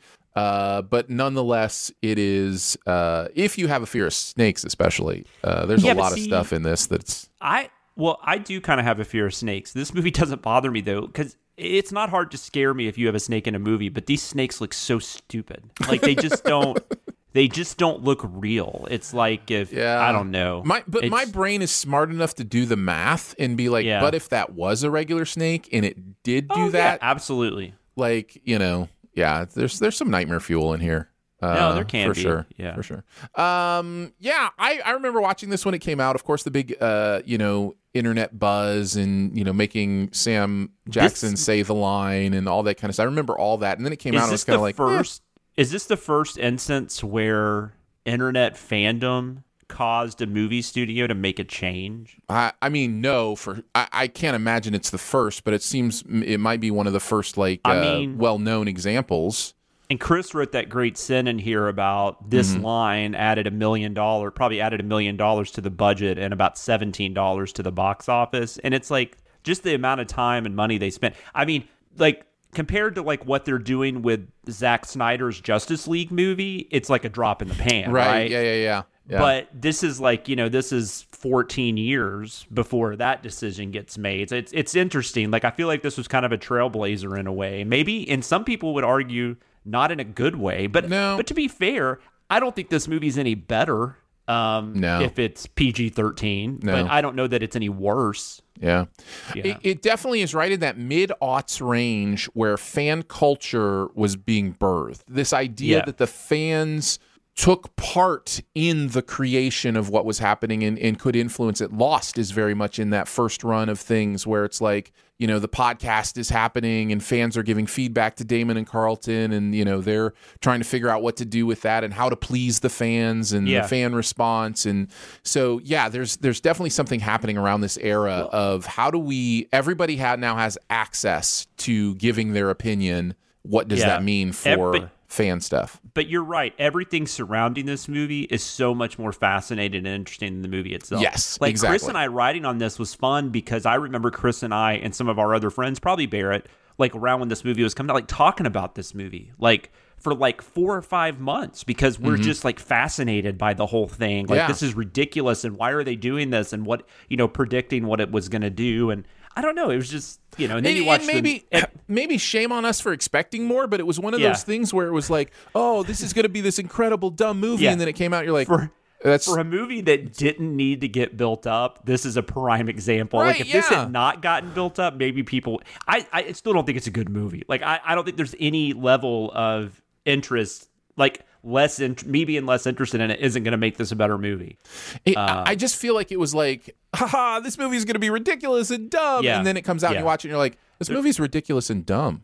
Yeah, exactly. well, and it's it's like, hard to like do that. It's hard to do that on purpose. Yeah, it's it really is. hard to do that on purpose and make it work. You're Yeah. probably just going to make it ridiculous and dumb. But anyway, sorry, Danae. That's okay. Uh, Oh. Do you want to read what Chris had to say? Yeah, what did Chris Yes, have to say about snakes on a plane? Memorably was being filmed in 2006, and the internet caught wind of it. A movie with Samuel L. Jackson with snakes on a plane got all sorts of hype, like you guys are talking about, so much that the movie that they were making got changed to lean into the absurdity. It was PG 13, but then they went to R, and the famous quote, I'm tired of these motherfucking snakes on this motherfucking plane, unquote, was added. And then the movie came out in August and tanked. If there's anything that you can point to that expresses that internet hype doesn't mean real world interest, it's this movie. The internet congregates fringe interest from around the world and makes it seem like a phenomenon. If you see 10,000 people excitedly talking about something, it's easy to think it's a big deal. The plot of Snakes uh, is one of the dumbest you'll ever hear. A big time gangster wants to kill an FBI protected witness to one of his murders, so he puts a large crate of snakes on a plane from Honolulu to LA, spraying leis with a pheromone to make the snakes go crazy. Not the, bad- chips. No, right. not the chips, Very no. different. The bad guy even basically says he's tired, uh, tried everything he can think of, and this is his last resort, which is, of course, complete nonsense. I think the dumbest diversion in this movie is when Jackson calls his FBI buddy Bobby Cannavale about the situation, who then finds an animal expert who then warns that they need to know the exact snake that bit people to get the correct antivenom when the plane lands. The problem for this movie is that most people who get bitten by a snake by the snakes die nearly immediately because mm-hmm. they've put the most venomous snakes in the world on the plane. If a passenger lucks out and doesn't die, they'd have to remember during all that chaos on a darkened plane which snake bit them. Luckily for the one kid who gets bitten, his brother draws the snake on a piece of paper. the movie is unclear if that's the only person who benefits from the antivenom. My favorite thing to point out in this video is that Samuel L. Jackson goes into the cockpit and discovers one of the pilots is dead and the plane is operating on half power. Uh, roughly five minutes later, when the oxygen masks descend and all sorts of snakes come flying out with them, the movie cuts to Jackson sleeping in his seat. It's crazy. It's no doubt due to all the cutting and reshoots that make a movie jump from we're in the worst situation possible to the FBI guy sleeping in just mere a mere five minutes later. Uh, anyway, Snakes on a Plane is dumb. They tried to make it the way uh, that way and succeeded, but it's not cl- nearly as fun as it could have been. I think producers uh, get in their heads, what's fun? And they decide, eh, let's throw in some cursing and sex. Done deal. yeah, Chris and I went back and tried to figure out like, and we got, we're pretty sure that two people that are are still alive have been bitten by snakes. Once they get all that done with all the people with the anti venoms and stuff, there's two people, and I'm guessing the one of them is the rappers or the three Gs guy. I assume he's a rapper. He could be a just an R&B artist. I don't know, but uh, one of his uh, like entourage. Uh, they did not draw a picture for him, so I don't, does he just die? Like I have no idea. but the kid is saved. That's all that matters. That's all that matters. Um, All that matters. Chris brings up another good point too. The, the other thing is like, and I've had this over the last like, especially over the last like year. I've been dealing with this when when seeing things blow up on Twitter. As you start to figure, you start to think about the amount of people that are actually on Twitter, which is actually a very small percentage of of the you know of the world. And when you break it down, and then plus you're following an even smaller percentage of that. So things that are blowing up on your timeline, it might only be like 100 people talking about it, right? But it seems so big. Yeah. So I'm wondering, especially in 2006, how many people were actually on the internet, on these sites that were talking about this. I mean, maybe it seemed like big to us because we were actually the ones going on these movie sites, but the majority of the world was just like, what the fuck is snakes on a plane? Like, is this real? Like, you know, I, I thought that it was a, a movie from like the 70s. it could be. I mean, it could. I mean, it, I mean, other than But technology, what is like that movie? I mean, there's a lot of disaster Shaft? movies and stuff. Yeah, it's Shaft. Shaft on a plane. Uh, I don't know. Uh, I mean, there's a lot of animal attack movies in the 70s. So I don't know if there's one on a plane, though. Yeah. Really? Yeah. There could be. There could be. And you could be remembering something that I'm not. Maybe I'm just uh, thinking of Airplane or something, you know? Maybe. Just, yeah, maybe. Well, that's the thing. This movie is very much like it follows the disaster movie formula, but it also tries to be an animal attack movie, which has been done, but they don't do a very good job with it here. So I think a movie that does this so much better is like Arachnophobia. And I don't know yeah, why I don't that's know a why much that better movie. Right, but I don't but is it just because it's a better mm, like story like or is it just structurally Yeah, a better movie? I just think it. I think so. Yeah, Yeah. I think there was more time and care. Mm, They weren't trying to make a bad movie on purpose. Like they're trying to actually make a good Well, movie. it's no, re- Arachnophobia is really good. it's like it's, it's, a but it's ridiculous. It's No, like it over is. the top and ridiculous, but somehow still manages to be good. Like Yeah. that's that's interesting to me. what is it? That's the one where the the, the the the the spiders come in that guy's coffin, right, and then they mate with normal spiders. right. You already you already said that. You said they come in his coffin, so you already mentioned that. But wow. Wow. Just wow. But then when they get to this town, they mate with normal spiders and they create like this new like breed of spider that no one has. They don't have anti venom for it or whatever, and you know it becomes this thing. No, it is ridiculous, but it but but that's a version of this type of movie that's good. Do you feel like we were we were robbed of like or or maybe it's coming, right? Like maybe it's going to happen soon because of just everything is new again in this culture, but there's a world where we have like, you know, spiders on a boat. And then, you know, the third Maybe. movie is like, you know, uh uh, sharks on a spaceship, or you know, whatever, whatever, whatever. I mean, Sharknado's done stuff like that. yeah, so- you're right. You're right. They've Yeah. kind of gone there, And but that and that like Snakes on a Plane is way better than stuff like Sharknado. Yeah. I'll give it that much credit because at least there's like some talented people involved. Actually, this director David Ellis, I I kind of like him. He he passed away unfortunately way too young, but he did like a couple of the Final Destination sequels. He did this movie called Shark Night that's way better than it has any right to be. Uh, I just I feel like he if he had if he had not unfortunately gotten sick and passed away, uh, I I would have liked to seen him given like a like a Marvel movie or something. I think he could have done something fun with that because he was Yeah. he was getting to play like with these like twenty million dollar films, and I think if someone had just given him that chance, maybe it would have been something really cool. But we'll never know. So Let's get into the sins. Uh, I will Yep. start. Uh, stupid myth about sucking the poison out turns Yes. into the old homophobic joke that's been around for ages and adds nothing to the film whatsoever. Uh, also, Big Leroy is lying when he says there'll be no sucking because that's all this movie is. Uh, I love that sin in so many ways. Uh, when the snake uh, bites the person's tongue, the sin is just Parseltongue. There's a lot of great wordplay Yes. in this script. I really love that. Um, instead of just telling Flynn and Claire that he doesn't think the air is recycling, he wastes time by telling them it's too hot, which tells them nothing. It's like the pronoun game for air circulation. Uh, the way movies continue to do this is always funny to me, where they give information that's not information because the audience isn't supposed to know all the information yet, and it's just like obvious.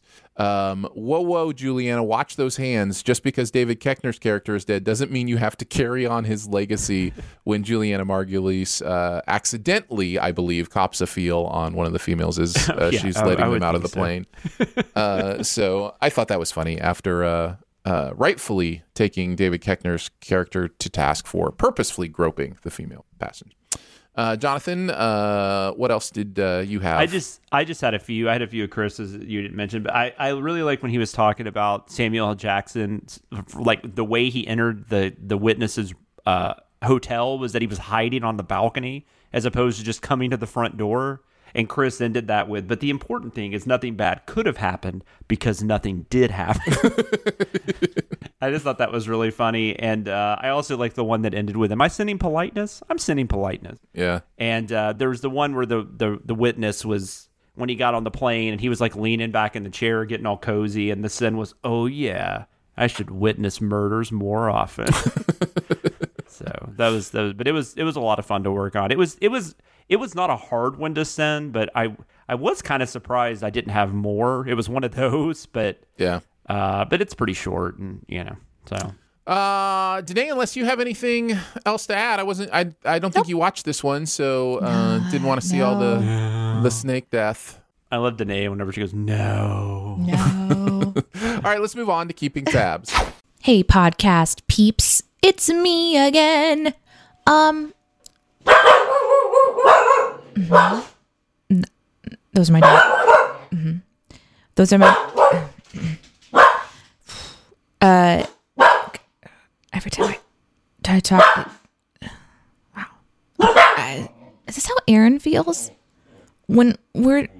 mm. Okay. We're to try this. Okay.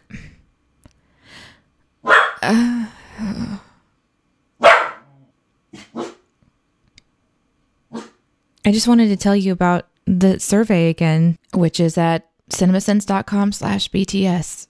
So go fill it out. The internet is a communications tool used the world over where people can come together to bitch about movies and share pornography with one another. Ha ha! Oh, jeez. This is the most public yet of my many humiliations. We're gonna talk about uh, stuff that uh, from putting to the uh, the stuff uh, together uh, the things. of the things. Danae, what do you got? Wow. Nothing. No, I do. I do. I was just trying to figure out where I put it. um, so I didn't write on of anything my this sex tape. Uh, No. Um, I didn't write on anything this week, but as I mentioned, I looked up the Lay's potato chip flavors, so I'm going to just mention those. Oh, Okay. that's right. Yeah. There was Caesar salad, wasabi ginger, Uh huh. hot and sour fish soup, Oh, mm, cappuccino, gross. grilled cheese and ketchup, Mm-hmm. mint and blueberry. Not like mint is one, blueberry a second. It wasn't not gonna mint lie. and blueberry. I want to try that grilled cheese and ketchup. With. you do? Well, I want to try it. The don't- fish soup, though, God, I wouldn't even eat fish soup, so I don't. Uh, yeah. Which one would you try, Aaron? none. I Of know, the I know, above. like in an imaginary Well, world. you got a weird taste thing. Whatever. Yeah, I'm a like- super taster.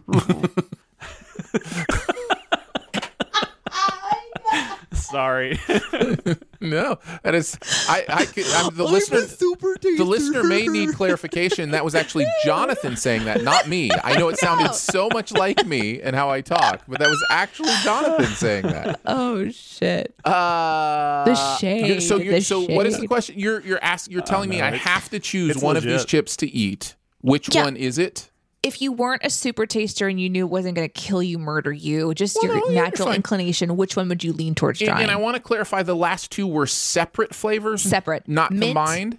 and, and then blueberry is separate. Blueberry then. So blueberry, 100 percent Oh, yeah, blueberry. Yeah, that I'll could be blueberry chip. interesting. Yeah, that could be. I'm be not a sweet, salty guy, but that could be interesting. And neither am I, but I mean, I like Yeah. the taste of blueberries, so that's that's easy.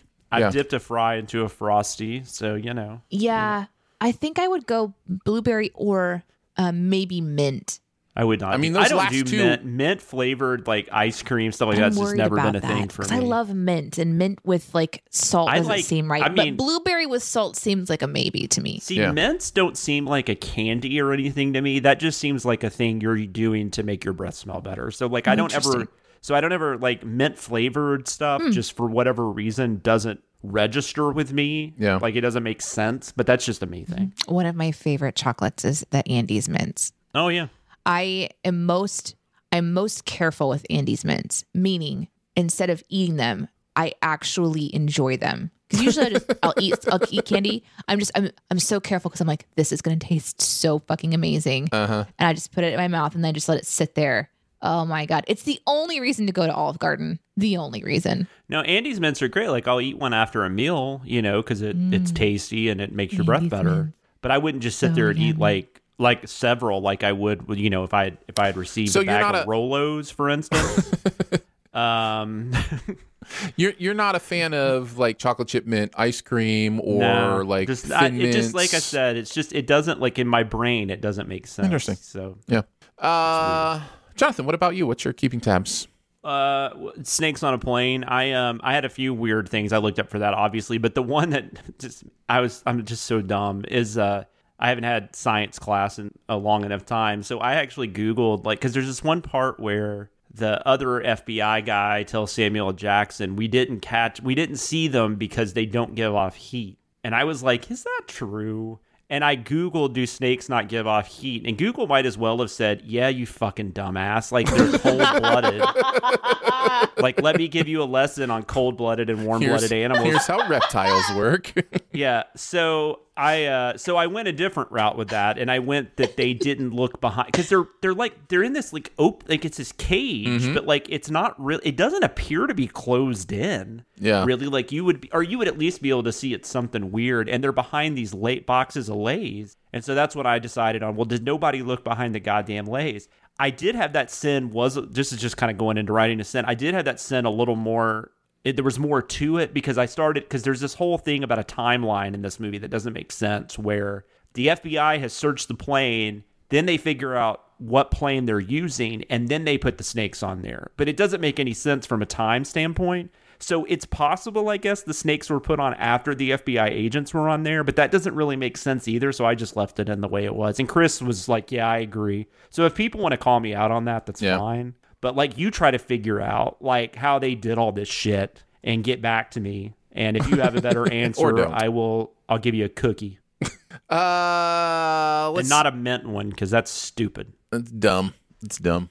I want to talk about the the mom tattoo uh, because I did look up and research the fact that that is actually his tattoo, um, which uh, some people in the comments were kind enough to point out in such a, a respectful and nice way.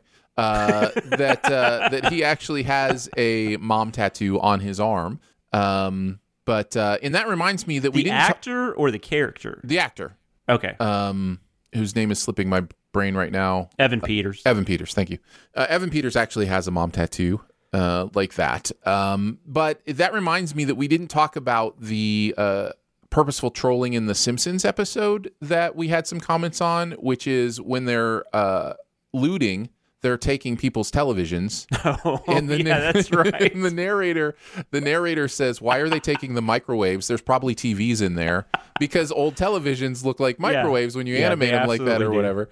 And there are absolutely comments that are like, I think those are TVs, guys. like, yeah, dude, we had those TVs. Like, I remember those TVs very well. so I wanted to mention Probably that as wa- I well. might have watched that Simpsons episode on that TV. It's very possible. And just because there does seem to be some confusion, the kick ass mention in the show, which is really a strange mention Mm-hmm. uh, in WandaVision, uh, but is obviously a purposeful call out to the fact that both Aaron Taylor Johnson And see, and I Evan didn't Peters were in remember- kick ass. I didn't remember Evan Peters was in that. Yeah, I well, knew it's a Aaron very Taylor small Johnson role. It's- was. Yeah, obviously. Um, but we call it a Marvel property in the sin, and there's some confusion on that in the comments. People saying that is not a Mar- Marvel property, but I did look it up, and it is owned. Whatever the imprint is that did the Kick-Ass comments uh, is owned by Marvel, so I, I feel okay about that one. But there were definitely some arguments going on in the comments uh, about that, so I did want to bring it up. Well, it's not like you would have just pulled that out of your ass. I mean, you Um, No. obviously looked it up. I Yeah. mean, Yeah. So um so it's just it's one of those just weird coinky dinks and uh it's fun to to kind of point that stuff out. So Skinnamarink, winky dink, That- that is- skinnamarink, that is the song for sure. Ow. Let's move on to the comment section. I appreciate your honesty. You're a real straight shooter. You are the ones who are the ball lickers. We're each going to take a look at a comment from uh, stuff that's happened uh, over the past week. And I will start by saying I saw somebody on Twitter uh, say, "Hey, Aaron, if you haven't watched Snakes on a Plane, um, watch watch watch the censored version." Uh, because it, it it will it will honor you with its I've had it with these monkey fighting snakes on this Monday to Friday plane. oh, that's so oh my great. god. you don't get that as much anymore because either they just bleep Yeah. or or they just they just play the line now, like on a lot of a lot of these channels that Mm-hmm. are cable oriented. right. But uh, I miss that man. Like back, especially like eighties, nineties. Oh, it Yeah. so awesome. Yeah. My favorite is still Vacation, where instead of "fuck your mama," it was changed to "Who do you think I am?" Christopher Columbo. So like the dude's mouth stopped moving, like after three words. It is insane. That's so good. That's so good. Uh, yeah. And the only other comment I had was uh, Crazy. Sarah says if you'd let the scene run a few seconds longer and look directly below the marquee, you'd see a blurry poster that tells us that we are in fact Lindsay Lohaning. And I, I appreciated that. Uh, that observation because I did not see that, and I actually haven't gone back to confirm that, but I, I believe Sarah, and uh, thank you for pointing that Oh, out. I mean, we assumed they were. We're just having fun with wordplay. I mean, Sarah whatnot. is incredibly trustworthy. I thought you were going to say incredibly sharp because that's her last name, um, but uh, but yes, No, that would have been too clever, and we know that I only write clever things accidentally. Uh, Jonathan, what's your comment section? Uh, Chris Dunn uh, commented on the YouTube video for uh, Snakes on a Plane. He said, To this day, whenever anyone in a movie says a version of We've tried everything, I ask, Did you try dropping a big box of snakes on them? To name I, what thought- it- I like that movies give that kind of thing to you. I, Yeah. I know what he's talking about. It's absolutely. Great. Danae, what That's about you? amazing. Um, I am on the WandaVision from 156 IMD IMDIBR. Um, says was actually surprised that Jeremy didn't call out the flat screen monitor when Tommy and Billy were playing DDR. Those TVs were still wide uh, in the back. Uh, Will T says this isn't Jeremy. This is Chris. RB Golbot says no, it's Aaron Dicer. um, then uh, Will T says, "Oh, cool." Scott jumps in and kind of explains the channels and the narrators. And then uh, Nikki Ruku says, um, "Well, when did he say his name?" Um, then there's some, "Oh, my bad." Uh, and then they've never actually said it on an episode. Uh, I think that it's Aaron, but he's on their Behind the Scenes podcast, so it's easy to recognize his voice. And they talk about it when they channel when the channel switched over. Um, and then Alex rounds up the conversation by adding, "Let's not split hairs. All Sins narrators are called Jeremy." You You should actually. That makes a good point though, because like on Sincast, they say in the voice of Cinema Sin, Jeremy's, you know, mm-hmm. Jeremy. Yeah. Although I think it, I, I don't know. I don't think Chris has started saying voice of music video sins or anything like that, but he should. And you should introduce yourself as the voice of TV sins on this show. Oh, it just makes me so happy. Yeah, it's it's fun to watch the different levels of awareness and involvement Yeah. in you But know kind of the also, CinemaSins like- universe. Impassioned fans who actually do know the answer, like Scott and Alex and uh, RB Goldbot. Like they actually know the answer, but then the, the other ones are also passionate, like, no, no, no, no, guys, listen, it's this. Um, it's just so great. They also it's probably so know great. that snakes don't give off heat, so that's good on them. That landed like a turd. You're you can't make poop humor. That, not that's allowed. off brand. that's too dangerous for you. I know. We appreciate you so much hopping in the comments and uh, teaching and having those teaching Mm-hmm. moments with those who may not know. Thank you for not being assholes. Let's move on to Beyond the Sins. To infinity and beyond! Somewhere beyond my wild history. To boldly go where no man has gone before. Let's uh, chat about something else from the uh, world of pop culture that we've seen recently. Um, I'll start. I had mentioned we will be coming back to SNL. It's it's really interesting. When I chose this Beyond the Sins, I had not put together that we were doing Snakes on a Plane, which this person is in. Uh, and then we also talked about watching current. Oh. Uh, Jonathan, you talked about watching current uh, SNL earlier, and this is the primary reason I continue to watch current SNL, other than I'm a completist and I can't stop. Uh, and that is Kenan Thompson has a new TV show out called Kenan, um, and he really is for me the like the thing that keeps me coming back uh, to SNL and enjoying it. I think he is brilliant. I think he's so much fun. He's so perfect on the show. 18 years he's been on SNL. Can you believe 18 years? Is he the longest running cast member now? Yeah. Or did he Oh, beat Darrell yeah. Hammond? Yeah, I th- I think he is. Um, so he's certainly the longest running on there now. I Oh, yeah, yeah, yeah. Um, I'm not sure if overall, um, but yeah, he may have beat Darrell Hammond. Uh, 18 years. Anyway, he's doing such great work. I, I said recently on Twitter that I think he has achieved this place where he should just host one of the episodes every year, even though he's on the cast. Like I feel like he should That's- just host a show every year. That's so funny because apparently they have done that before. Yeah. And it was Eddie Murphy. Right. Uh, Nick Nolte was supposed to host for 48 hours. hmm And something happened and he couldn't. And so Eddie Murphy, who was still technically on the show, Yeah.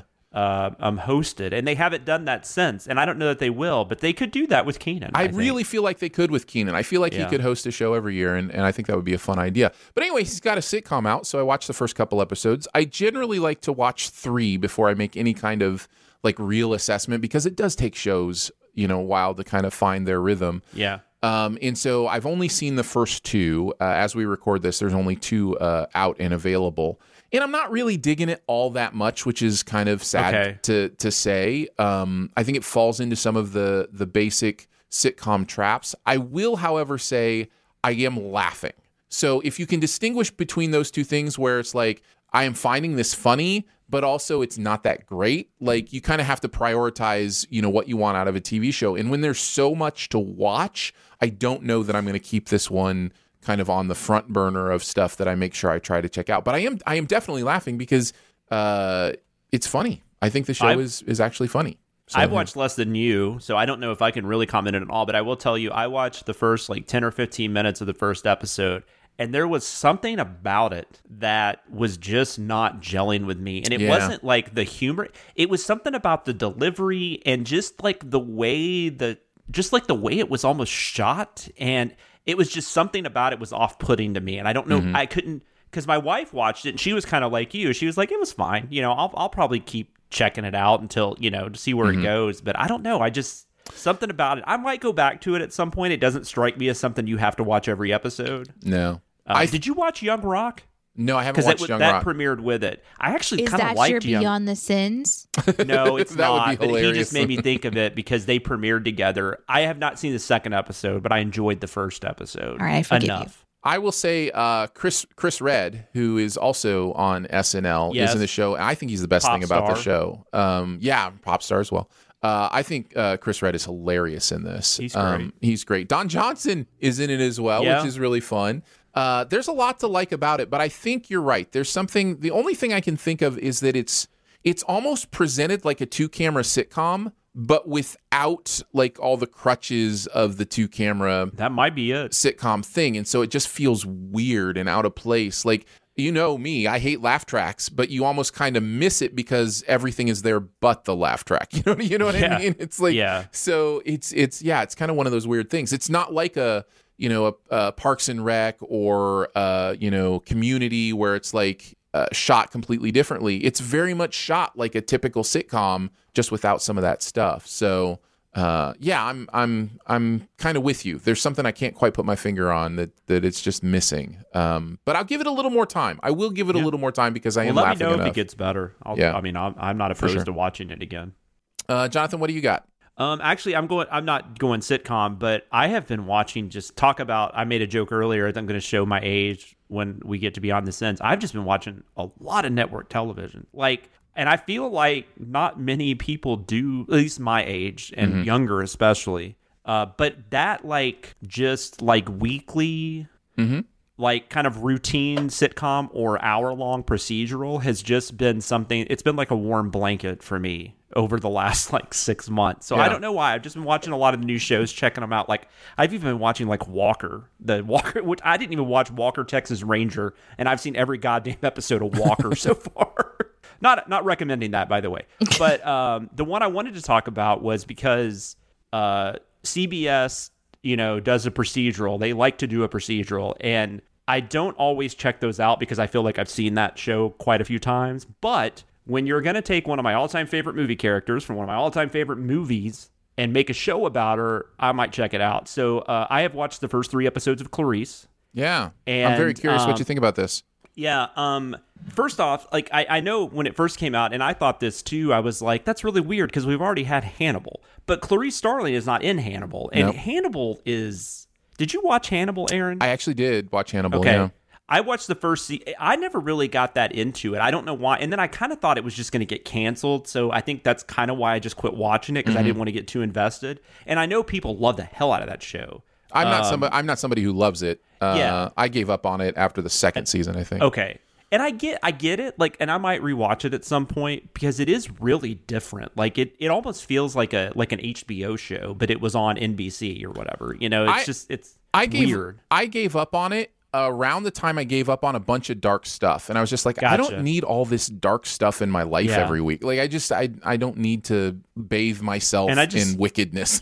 I just remember on the Hannibal though, just like the it it like ruined like cooking for me because like you would there were all those scenes of him like cutting up whatever he was preparing. Yes. And you were just like, is that human? That's human. Yes, that is a human. But anyways, whole other thing. So this is this is a very different animal than Hannibal. So if you're if you're avoiding it because you just love that show, don't want. I mean, it's. I don't think you're going to even be able to compare them because it's a very different animal. This is very much CBS is taking a character, an IP, and they're trying to turn it into kind of one of their procedurals. And I will say. For that kind of show that they do, this is one of the better ones I've seen in a while. Um, I really like the cast. Um, let me see what's her name. Rebecca Breeds, who I I've ne- I don't think I've seen before. She plays Clarice. Um, I'm enjoying her. She's not doing just a straight up Jodie Foster impression, kind of like what Julianne Moore did in Hannibal. Mhm, yeah. Um, she's doing something a little different, and and I, so I like that aspect of it. This show also it's it's it only takes place like a year after the events in Silence of the Lambs, so we're like in the early '90s, and um, it's it starts off with you're finding out that after she cracked that big case because she was so young and because she was uh, it, a lot of older men in the bureau felt like she was upstaging them. Uh, they're kind of just saying she got lucky, and they're not really giving her the credit she deserves. She also has some trauma uh, from all the shit she went through, which Mhm. makes sense, right? I saw people bitching about that too. Like, why would she be traumatic? Well, it's like, well, why wouldn't she be? I mean, you know, like 22 years old and you've got like two serial killers like fucking in your head, you know? It's like, what the hell? But, anyways, so there's that kind of stuff going on. So that's interesting. Like, that dynamic is interesting. Although I will say this is still a network television show that has to get a 45 minute episode in every week. So some of Yeah. that stuff gets a little brushed to the side, gets rushed over, but they are trying. And I will say, like Aaron said, I like to give something like three episodes. I will say the third episode aired last night. I did watch it before we recorded. I mean, I watched it last night. So I did want to have that before I recommended it or talked about it. Yeah. And I will say there's a there's a bit of a twist about halfway through the third episode that makes you at least think that there's going to be like this kind of over evolving mystery that's going to be going throughout the at least the rest of this season, Mhm. maybe, or at least a few episodes, whatever.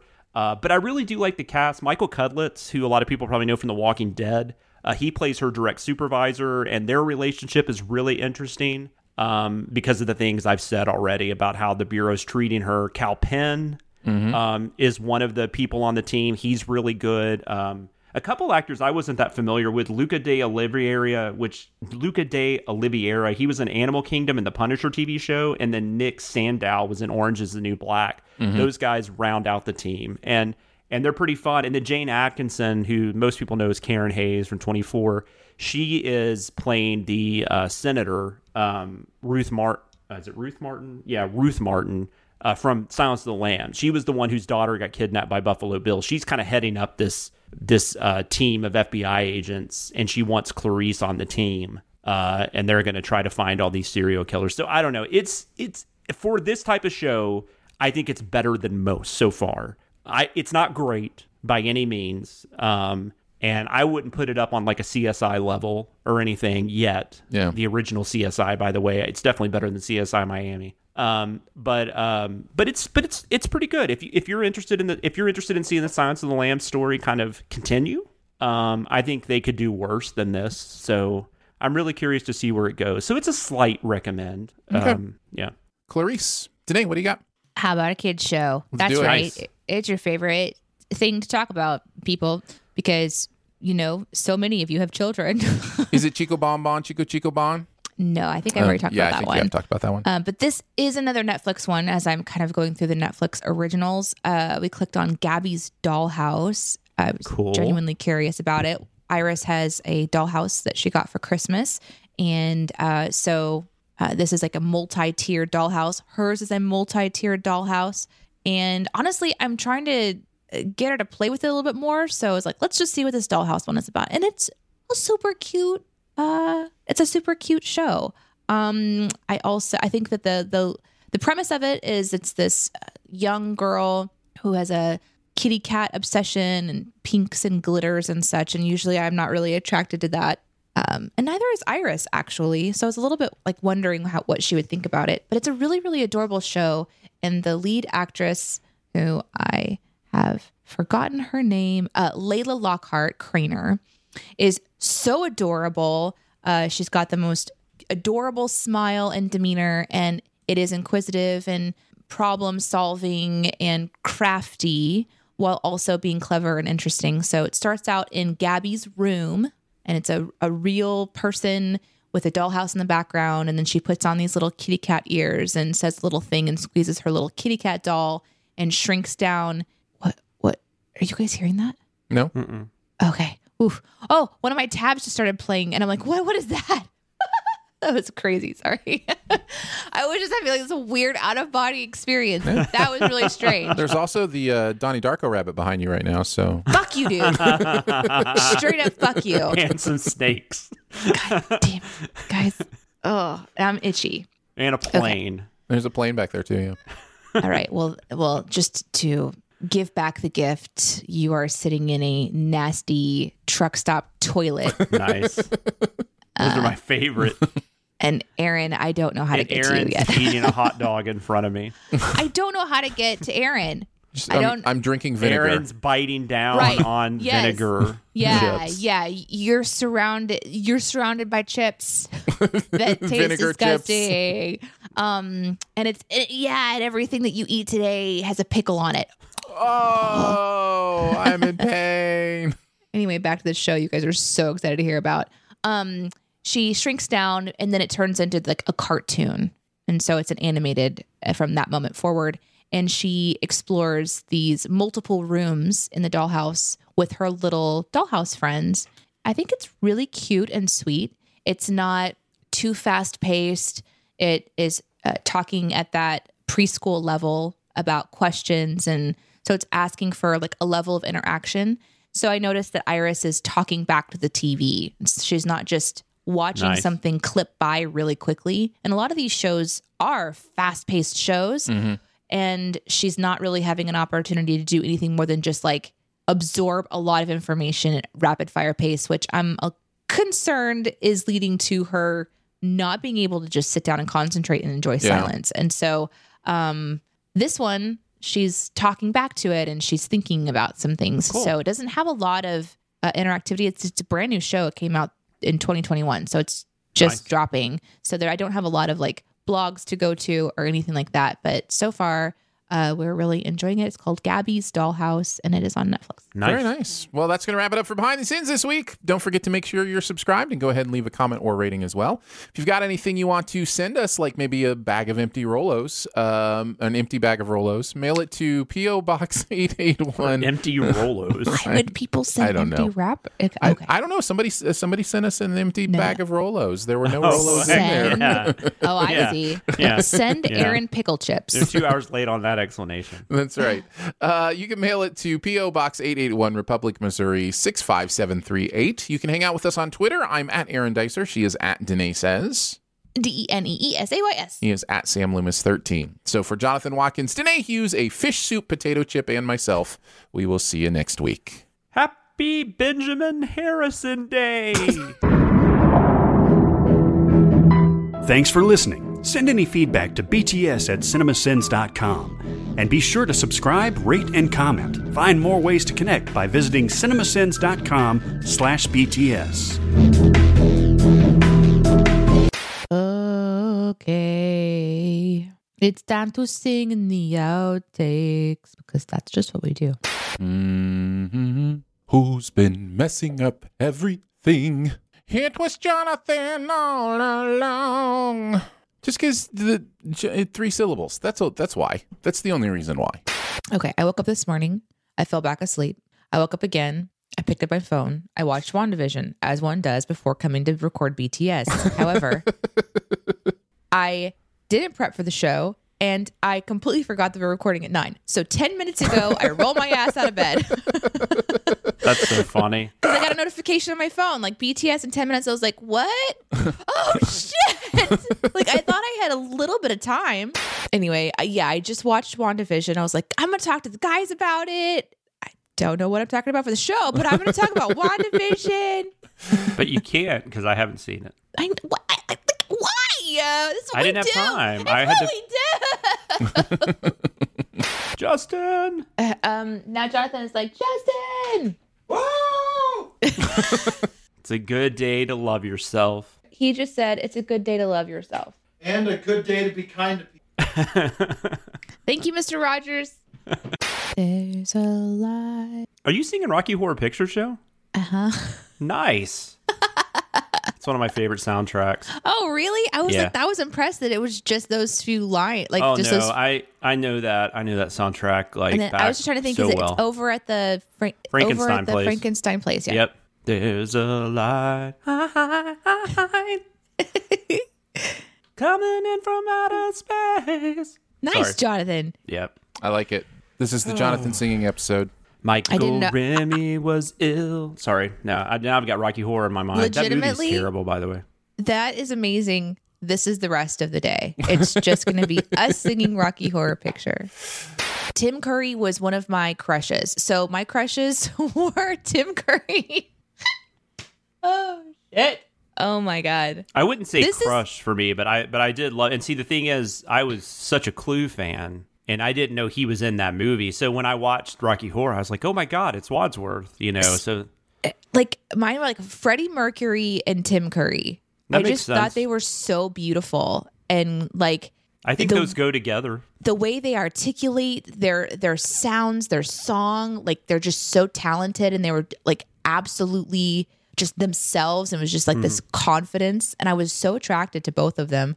I think I had seen Tim Curry on some sort of uh spooktacular thing on maybe like Nickelodeon or something. He he played like this headmaster of this witch school. Hmm. Oh, you're talking about is that the worst witch? Maybe I don't remember With, what it was uh, called. With uh, what's her name from um, from the craft from the from the craft. Uh, Fairuza Balk, I think, plays. I don't. the, I don't yeah, okay. remember. All I remember is he was in that, and then he was also uh, on.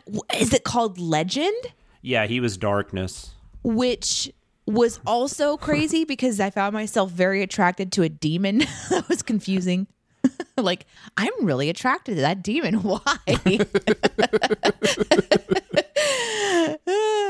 Rocky Horror is interesting because I can't figure out if I like if that movie's great or it's just terrible. I think it's one or the other. I, the music is amazing. Tim I think- Curry is amazing, and there's Curry's actually incredible. a lot of really good performances in that. But, Yeah. um, but I just I don't know that it works as a movie because that last like 20 25 minutes really falls apart. Like if you're looking at it as a movie I mean, or as a musical, yeah. but but it's just such a ride. it's such a Maybe ride. it doesn't matter. It might be one of those movies that it just doesn't matter. Of if course, it's it good or doesn't matter. It doesn't matter really with any movie. You know That's what I mean? true. Like it No, all depends true, on but, like- context, when you see it, what you know, what you're Yeah, in the that's mood what I'm for. saying. It's I think there's those movies though you just can't like you can't separate. You're just um past with them. Mm-hmm, sure. Well, part of the beauty of nostalgia is the fact that when we Yeah. see things when we're younger, we are wide open to whatever it wants to bring us as opposed to having developed all these rules for what makes a good movie or what make you know what I mean like Well, there's no, I agree. there's that beautiful thing. Now, there's also a beautiful thing of understanding art and starting to think about it, you know, critically and in those kind of things. Like, I think both those things are beautiful, but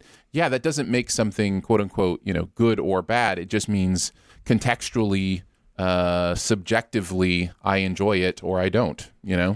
Is Newsies a great movie or did I just watch the snot out Yeah. of it and love it and like to sing all the songs and the soundtrack? You know, Swing Kids is another one for me that, you know, I listen to that sound, you know, soundtrack every day over and over again. I don't know, Like- man. Yeah, I know people that love Swing Kids as much as you do. Oh, so yeah? That's fun. There's probably some benefit there, but I, but I, yeah, yeah. I know. I get what you're saying though.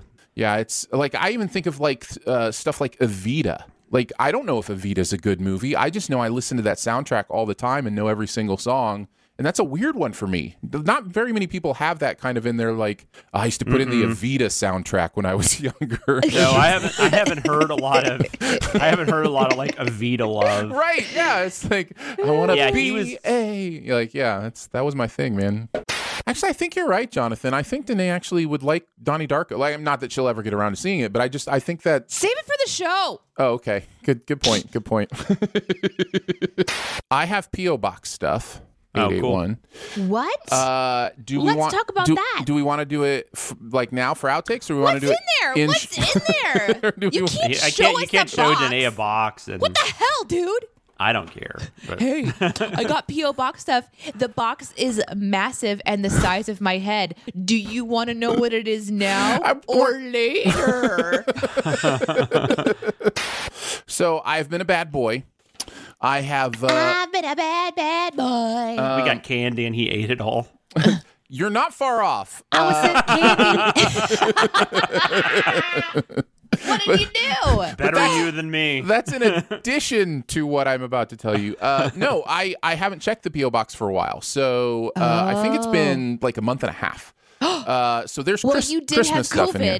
that is true. I did have reasons. so uh, yeah, three things uh, over the last uh, month and a half. Um, this one doesn't have a name on it, and I'm sure it had a name on the envelope, but I thought there was a name on the letter too. So I apologize. I, like I don't have the name for this one. Oh, whoa, whoa, whoa, But- whoa, whoa, whoa, Aaron. Yeah. What do you mean? Like you're driving home and you're just chucking envelopes out of the window and you don't have it? Or no, I, I threw it away yesterday when I after I got it or after I got it home or whatever.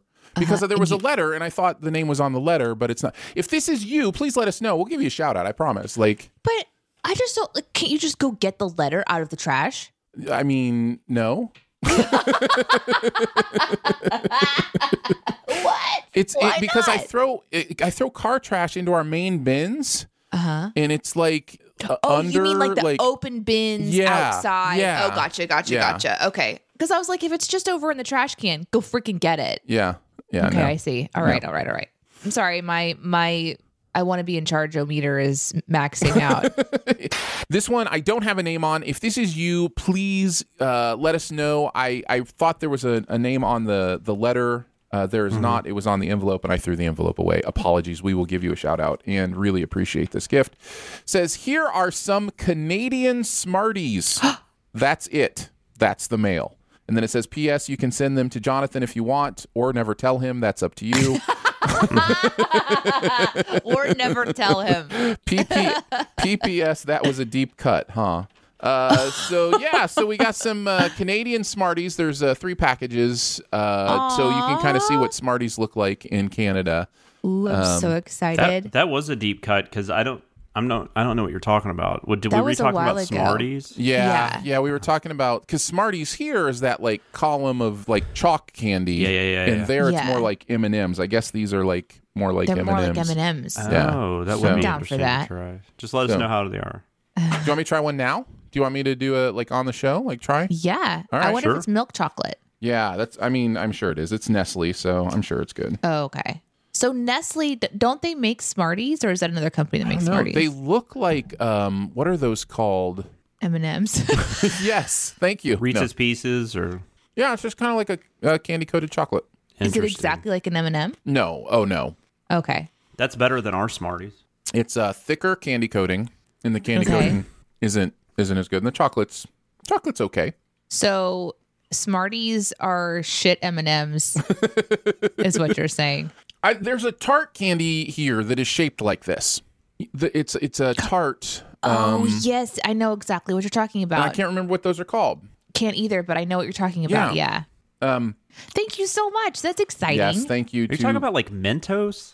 no, No, no, but Mentos are similar. thicker. Yeah, Mentos are a little bit thicker than that, but No, I know. I know what you're talking about. I can taste them. I can taste them. Mhm, like I have, right. I, have, I have a taste memory happening, but I don't remember the name of them. Uh, dear CinemaSins B team, thank you for all the years of great entertainment from the YouTube channels to all the podcasts you've provided. Included is a set of handmade leather coasters for each of you with the BTS logo on it. Thank you again. Please uh, keep doing amazing work. Yours truly, Simon, aka Pez from Discord. Uh, oh my gosh! P.S. I have sent the coaster for Jonathan to the A Team uh, box uh, included in the set of theirs. That so is so kind. Very smart Oh my gosh.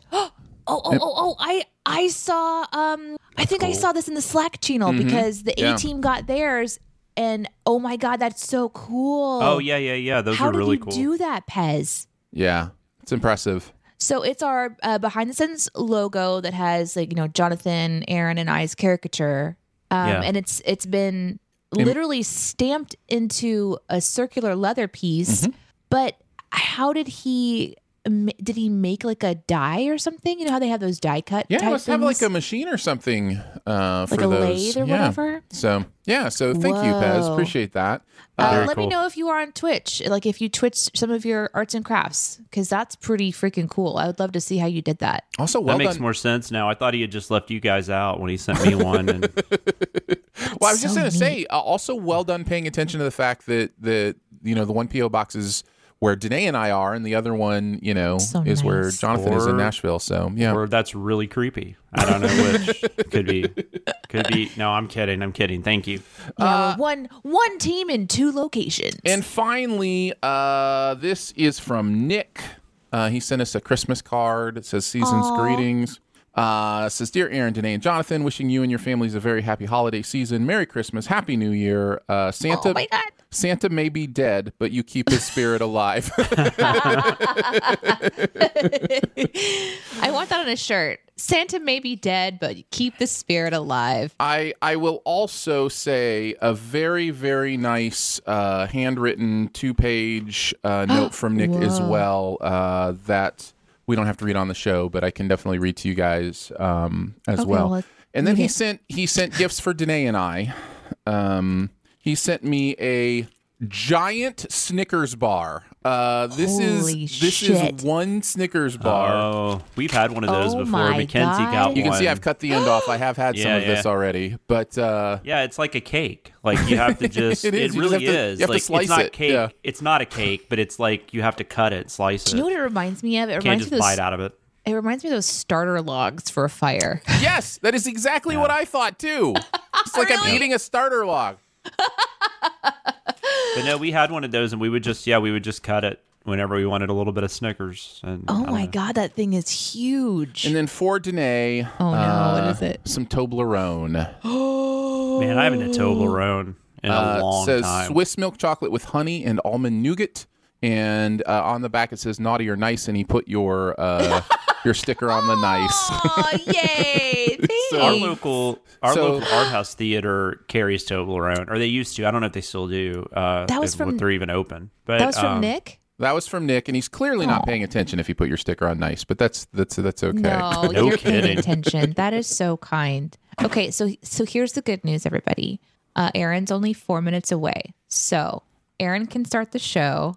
I'll be I'll be back in about eight to ten minutes with my with my Toblerone. Uh, I will Just set say, out that on the porch. and you have you have drivable roads now. So yeah, we do. It turned into like sixty degree weather here, so yeah, same. Although it's cold today. so remember earlier when you said that like I ate your candy? There Yeah. was a third bag of candy in this box, but it was unlabeled. And so uh, that ended up in the hands of my family, uh, and so it is it is What- gone. what it was kind of- what kind here's of the thing. ca- It was what- it was Rolos, and if I either love of, Rolos. if I either do of you too. if either of you want some Rolos, I will buy you some. I will Uh, buy you, a don't big need to package of ship me Rolos, Rolos. and, and Those send would them be to you. nasty So by the time they got to me. all right. All right. No, listen, if I've learned a lesson, it's that I have to find that fucking P.O. box key myself. I have to find the key. yeah, it's just kind of like it's Where's the key? it's PO box, you know, like the, the person who has to do the work of going to the box, you know, you get a little bit of tax, you know, you take a little bit off the top and then uh, send the rest on, I think is how it works, uh, at least if I'm understanding economics correctly. Do you want me to read you the long letter? Uh, I think just because we're short on time, we probably shouldn't. Okay. I should have, I haven't read this yet. I should have read it. Uh, it says the, Well, ro- yeah. the Rolos are for Jonathan. Dude, you're not gonna, you can't ship me Rolos. No. Does it really, it Aaron? does towards the end of the letter. It's like, he mentioned once he likes them on the podcast, so I sent him some Rolos. But you put names on the others. You didn't put names on the Rolos. Oh, I don't care, man. Oh man. Oh, my God, Aaron. That's so, So- funny. you're, just, you're, you're such a child. You open But I was thinking, I was thinking, I will next time I'm with Jonathan, I'll buy him a bunch of Rolos. You know, Oh, because my you know, I, obviously I thought, well, you know, hey, these Rolos aren't listed. not. You know, they probably I don't are for need them. Jonathan, but. Be I honest, how many them. Rolos were there? Oh, it was a giant bag. It was a huge bag of Rolos. Like it was, it was a lot. But things go fast when you open them in this house. Just digging That's- that knife. this, is a, this is the best Rolos I've ever had too. Yeah, like I've they never must have been like Rolos they must have been this good. bagged by Jesus. they were amazing. This was No, the yeah, chocolate Rolos- and caramel we- of the there's- gods, man. There's like three. I mean, there's there's only like me and my wife. Well, my daughter will eat them too. But like, yeah, when we get a bag of those, they, they go they go quick because I mean They're they're so just so good. easy just to grab like eight or ten and just eat them. You want me to save uh, a box of Smarties for you for next time we come to Nashville? Uh, I mean, I'm curious to try Yeah, those, but it's yeah. not a big deal. I'll, I'll put them away for our, our next uh, trip post COVID, which hopefully that'll. Just for Be for soon. for just add a little more context. The box of Smarties are about the size of a small pack of gum. yes. So Aaron's super okay with sharing those. But if it's a massive bag of Rolos, there's no chance it's going to get to the lesson rest here of the team. is label clearly, not in a letter. yeah, yeah. It's the person who is nice enough to send Yes, us it's stuff. your fault. It's, their completely your fault. Okay, so I have to. I'm gonna try to show you this. So, like, I had the that little gel stress ball in my hand, and I dropped it, Uh-huh. but I couldn't find it anywhere, and somehow it ended up here.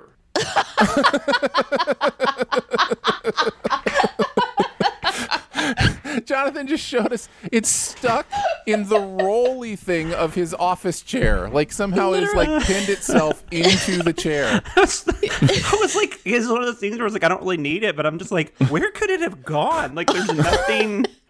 There's nothing around me. Like how? Ironically, your stress ball is stressing you out. Like the location Yeah. of your stress ball is now stressing you out. Probably Donnie Darko. Donnie Darko. Stop! No, fuck! See, here's the thing that's wrong. This is why I don't watch this kind of shit because now I'm ima- I'm imagining that dude walking through this fucking door behind me while I'm on this freaking screen. To be and then- fair, that would be weird if Jake Gyllenhaal just showed up at your house and you'd be like, well, how do you know where I live? Why are you here? She, I think she thinks the rabbit is named Donnie Darko. yes, the rabbit is Donnie Darko. He's so dark and Donnie looking.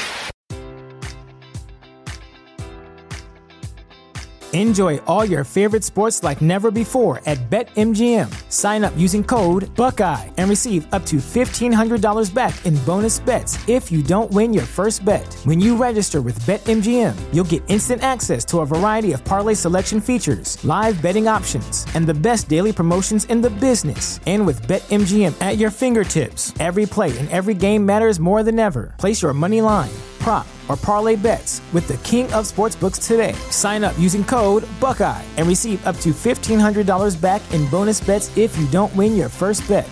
BetMGM and GameSense remind you to play responsibly. 21 plus and present in Ohio, subject to eligibility requirements. Rewards are non withdrawable bonus bets that expire in seven days. Gambling problem? Call 1 800 Gambler in partnership with MGM Northfield Park.